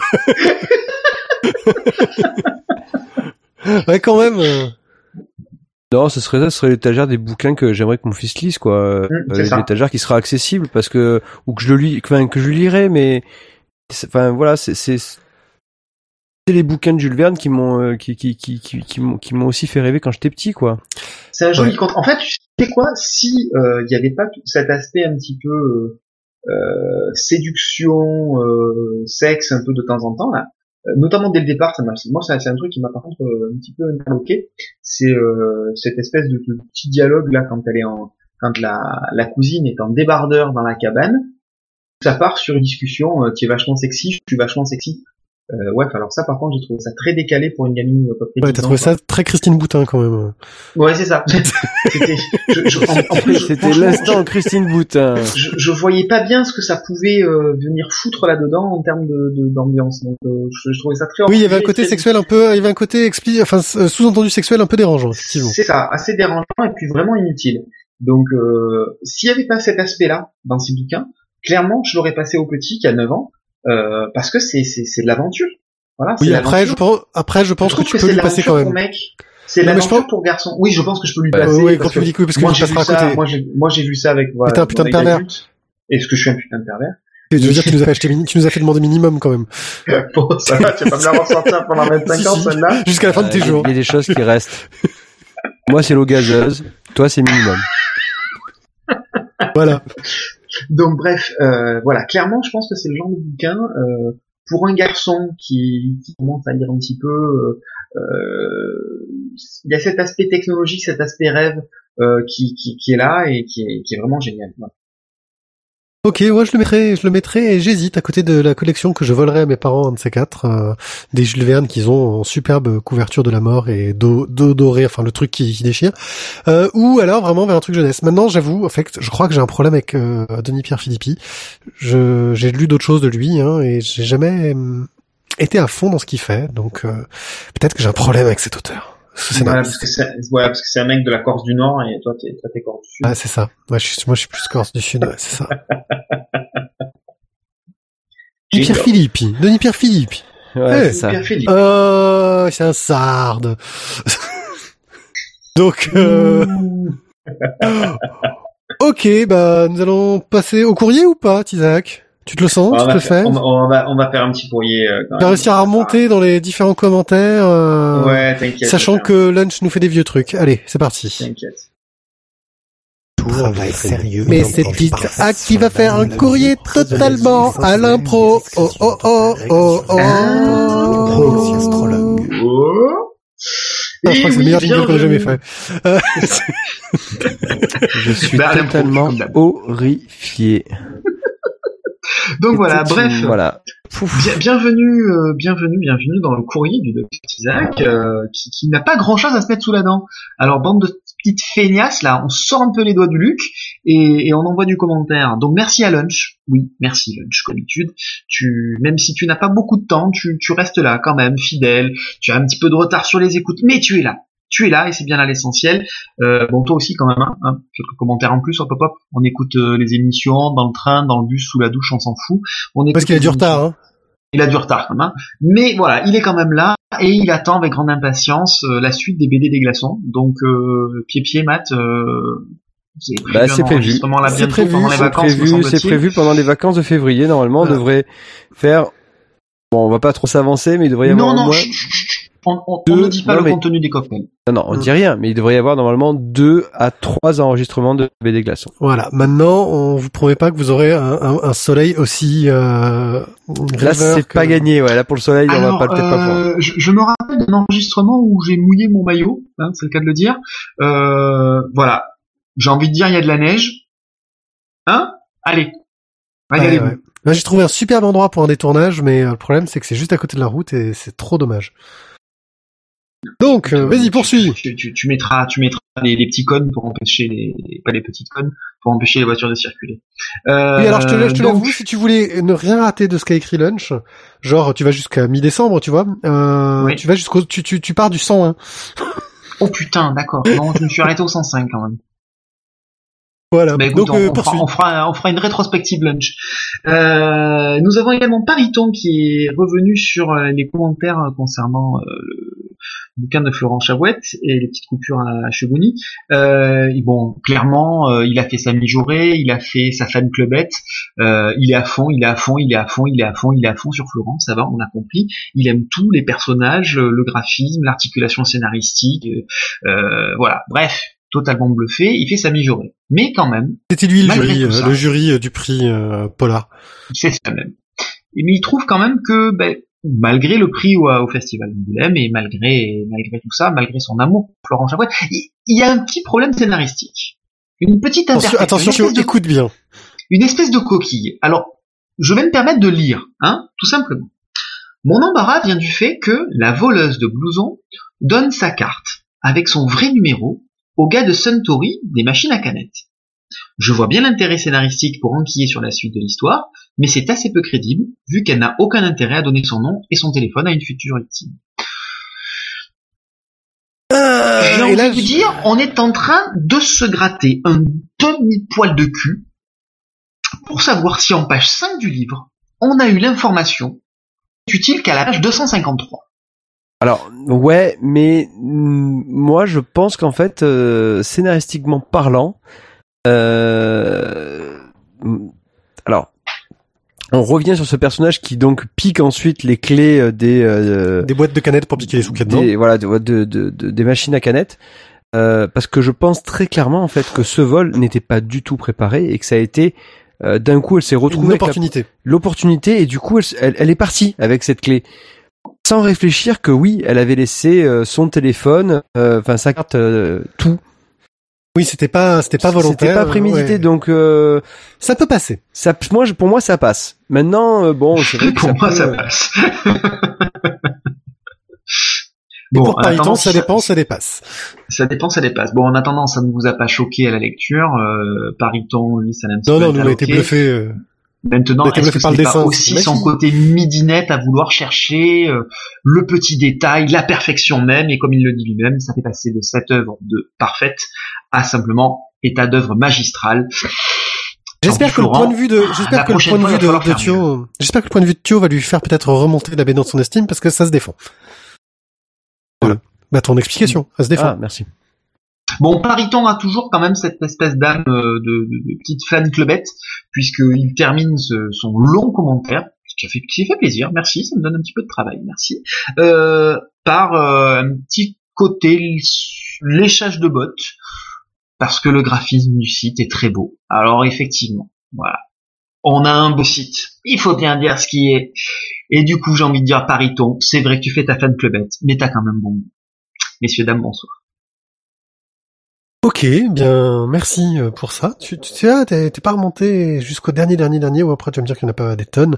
Si, il y a Lunch qui dit quand même qu'il est fan de Tizak, hein. Moi, je veux dire, euh, Ah, belle, Merde, belle dans, déclaration dans quel d'amour numéro Dans quel numéro Vite 104. Oh Belle déclaration, c'est beau ça. Voilà. Donc euh, Ah, faut que- Lunch promis, faut que je remonte. voilà. Donc euh, voilà, il dit qu'il a aussi un tableau de droit à la maison et que pour autant il partage notre euh, sentiment mitigé. Sur Wicca Euh, il est fan des dessins mais pas forcément des BD et qu'il a eu beaucoup de mal avec l'âme. Oui, tu as chanté du lame, euh, Isaac. J'ai chanté du lame. Je veux chanter pour ceux, non Oui, voilà. Ne le recommence pas. Stop, stop. Ne lui ne lui tends pas la perche. Je veux chanter pour euh, ceux qui Sont loin de chez eux. Qui sont loin de chez eux et qui, enfin Merde. voilà. Enfin, ta version, c'était du lame, quoi, on va dire. Euh... Ouais, c'était du lhomme alors.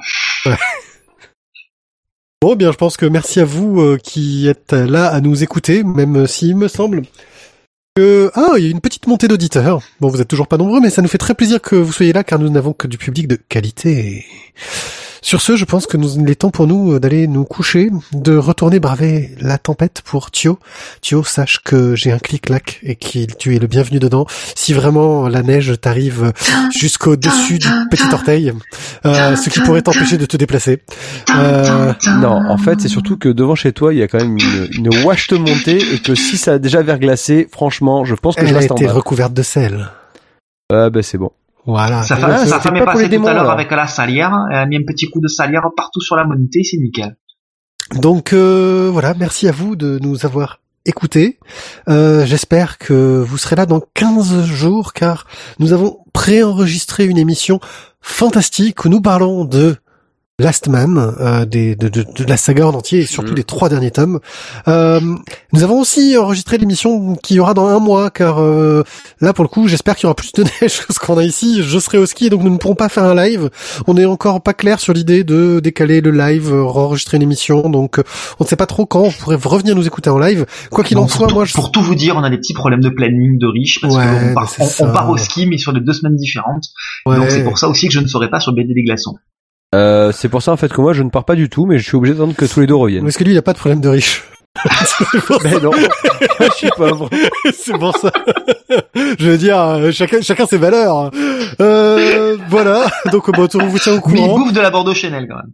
Sachez que quoi qu'il en soit, j'essaye d'être un peu présent sur les chats, euh, même si j'écoute pas forcément les émissions en même temps quand on les diffuse. Donc, euh, si vous avez des questions, euh, c'est toujours le moment. Et puis, si vous avez des questions, vous avez aussi accès à mon compte Twitter. euh, vous avez accès aussi à, bah, à la page Facebook, euh, à notre site sur lequel vous pouvez laisser de fantastiques commentaires euh, que Tizak euh, dégommera avec. travail. S'il vous plaît, donnez-moi du travail. Euh, si vous voulez, si vous voulez de travail. Si vous voulez être pris de haut et insulté par Tizak, laissez des commentaires sur le site. Euh, c'est un peu ça Je, l'idée. je, hein. je- je sais que vous aimez vous faire fouetter. Pour Voilà. petit salopio.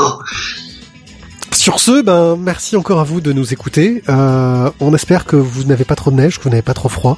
Euh, on espère que le soleil reviendra bientôt, sauf euh, quoique même si vous êtes au ski et que vous pourrez profiter de la poudreuse avec joie et bonheur, glisser dans tous les sens.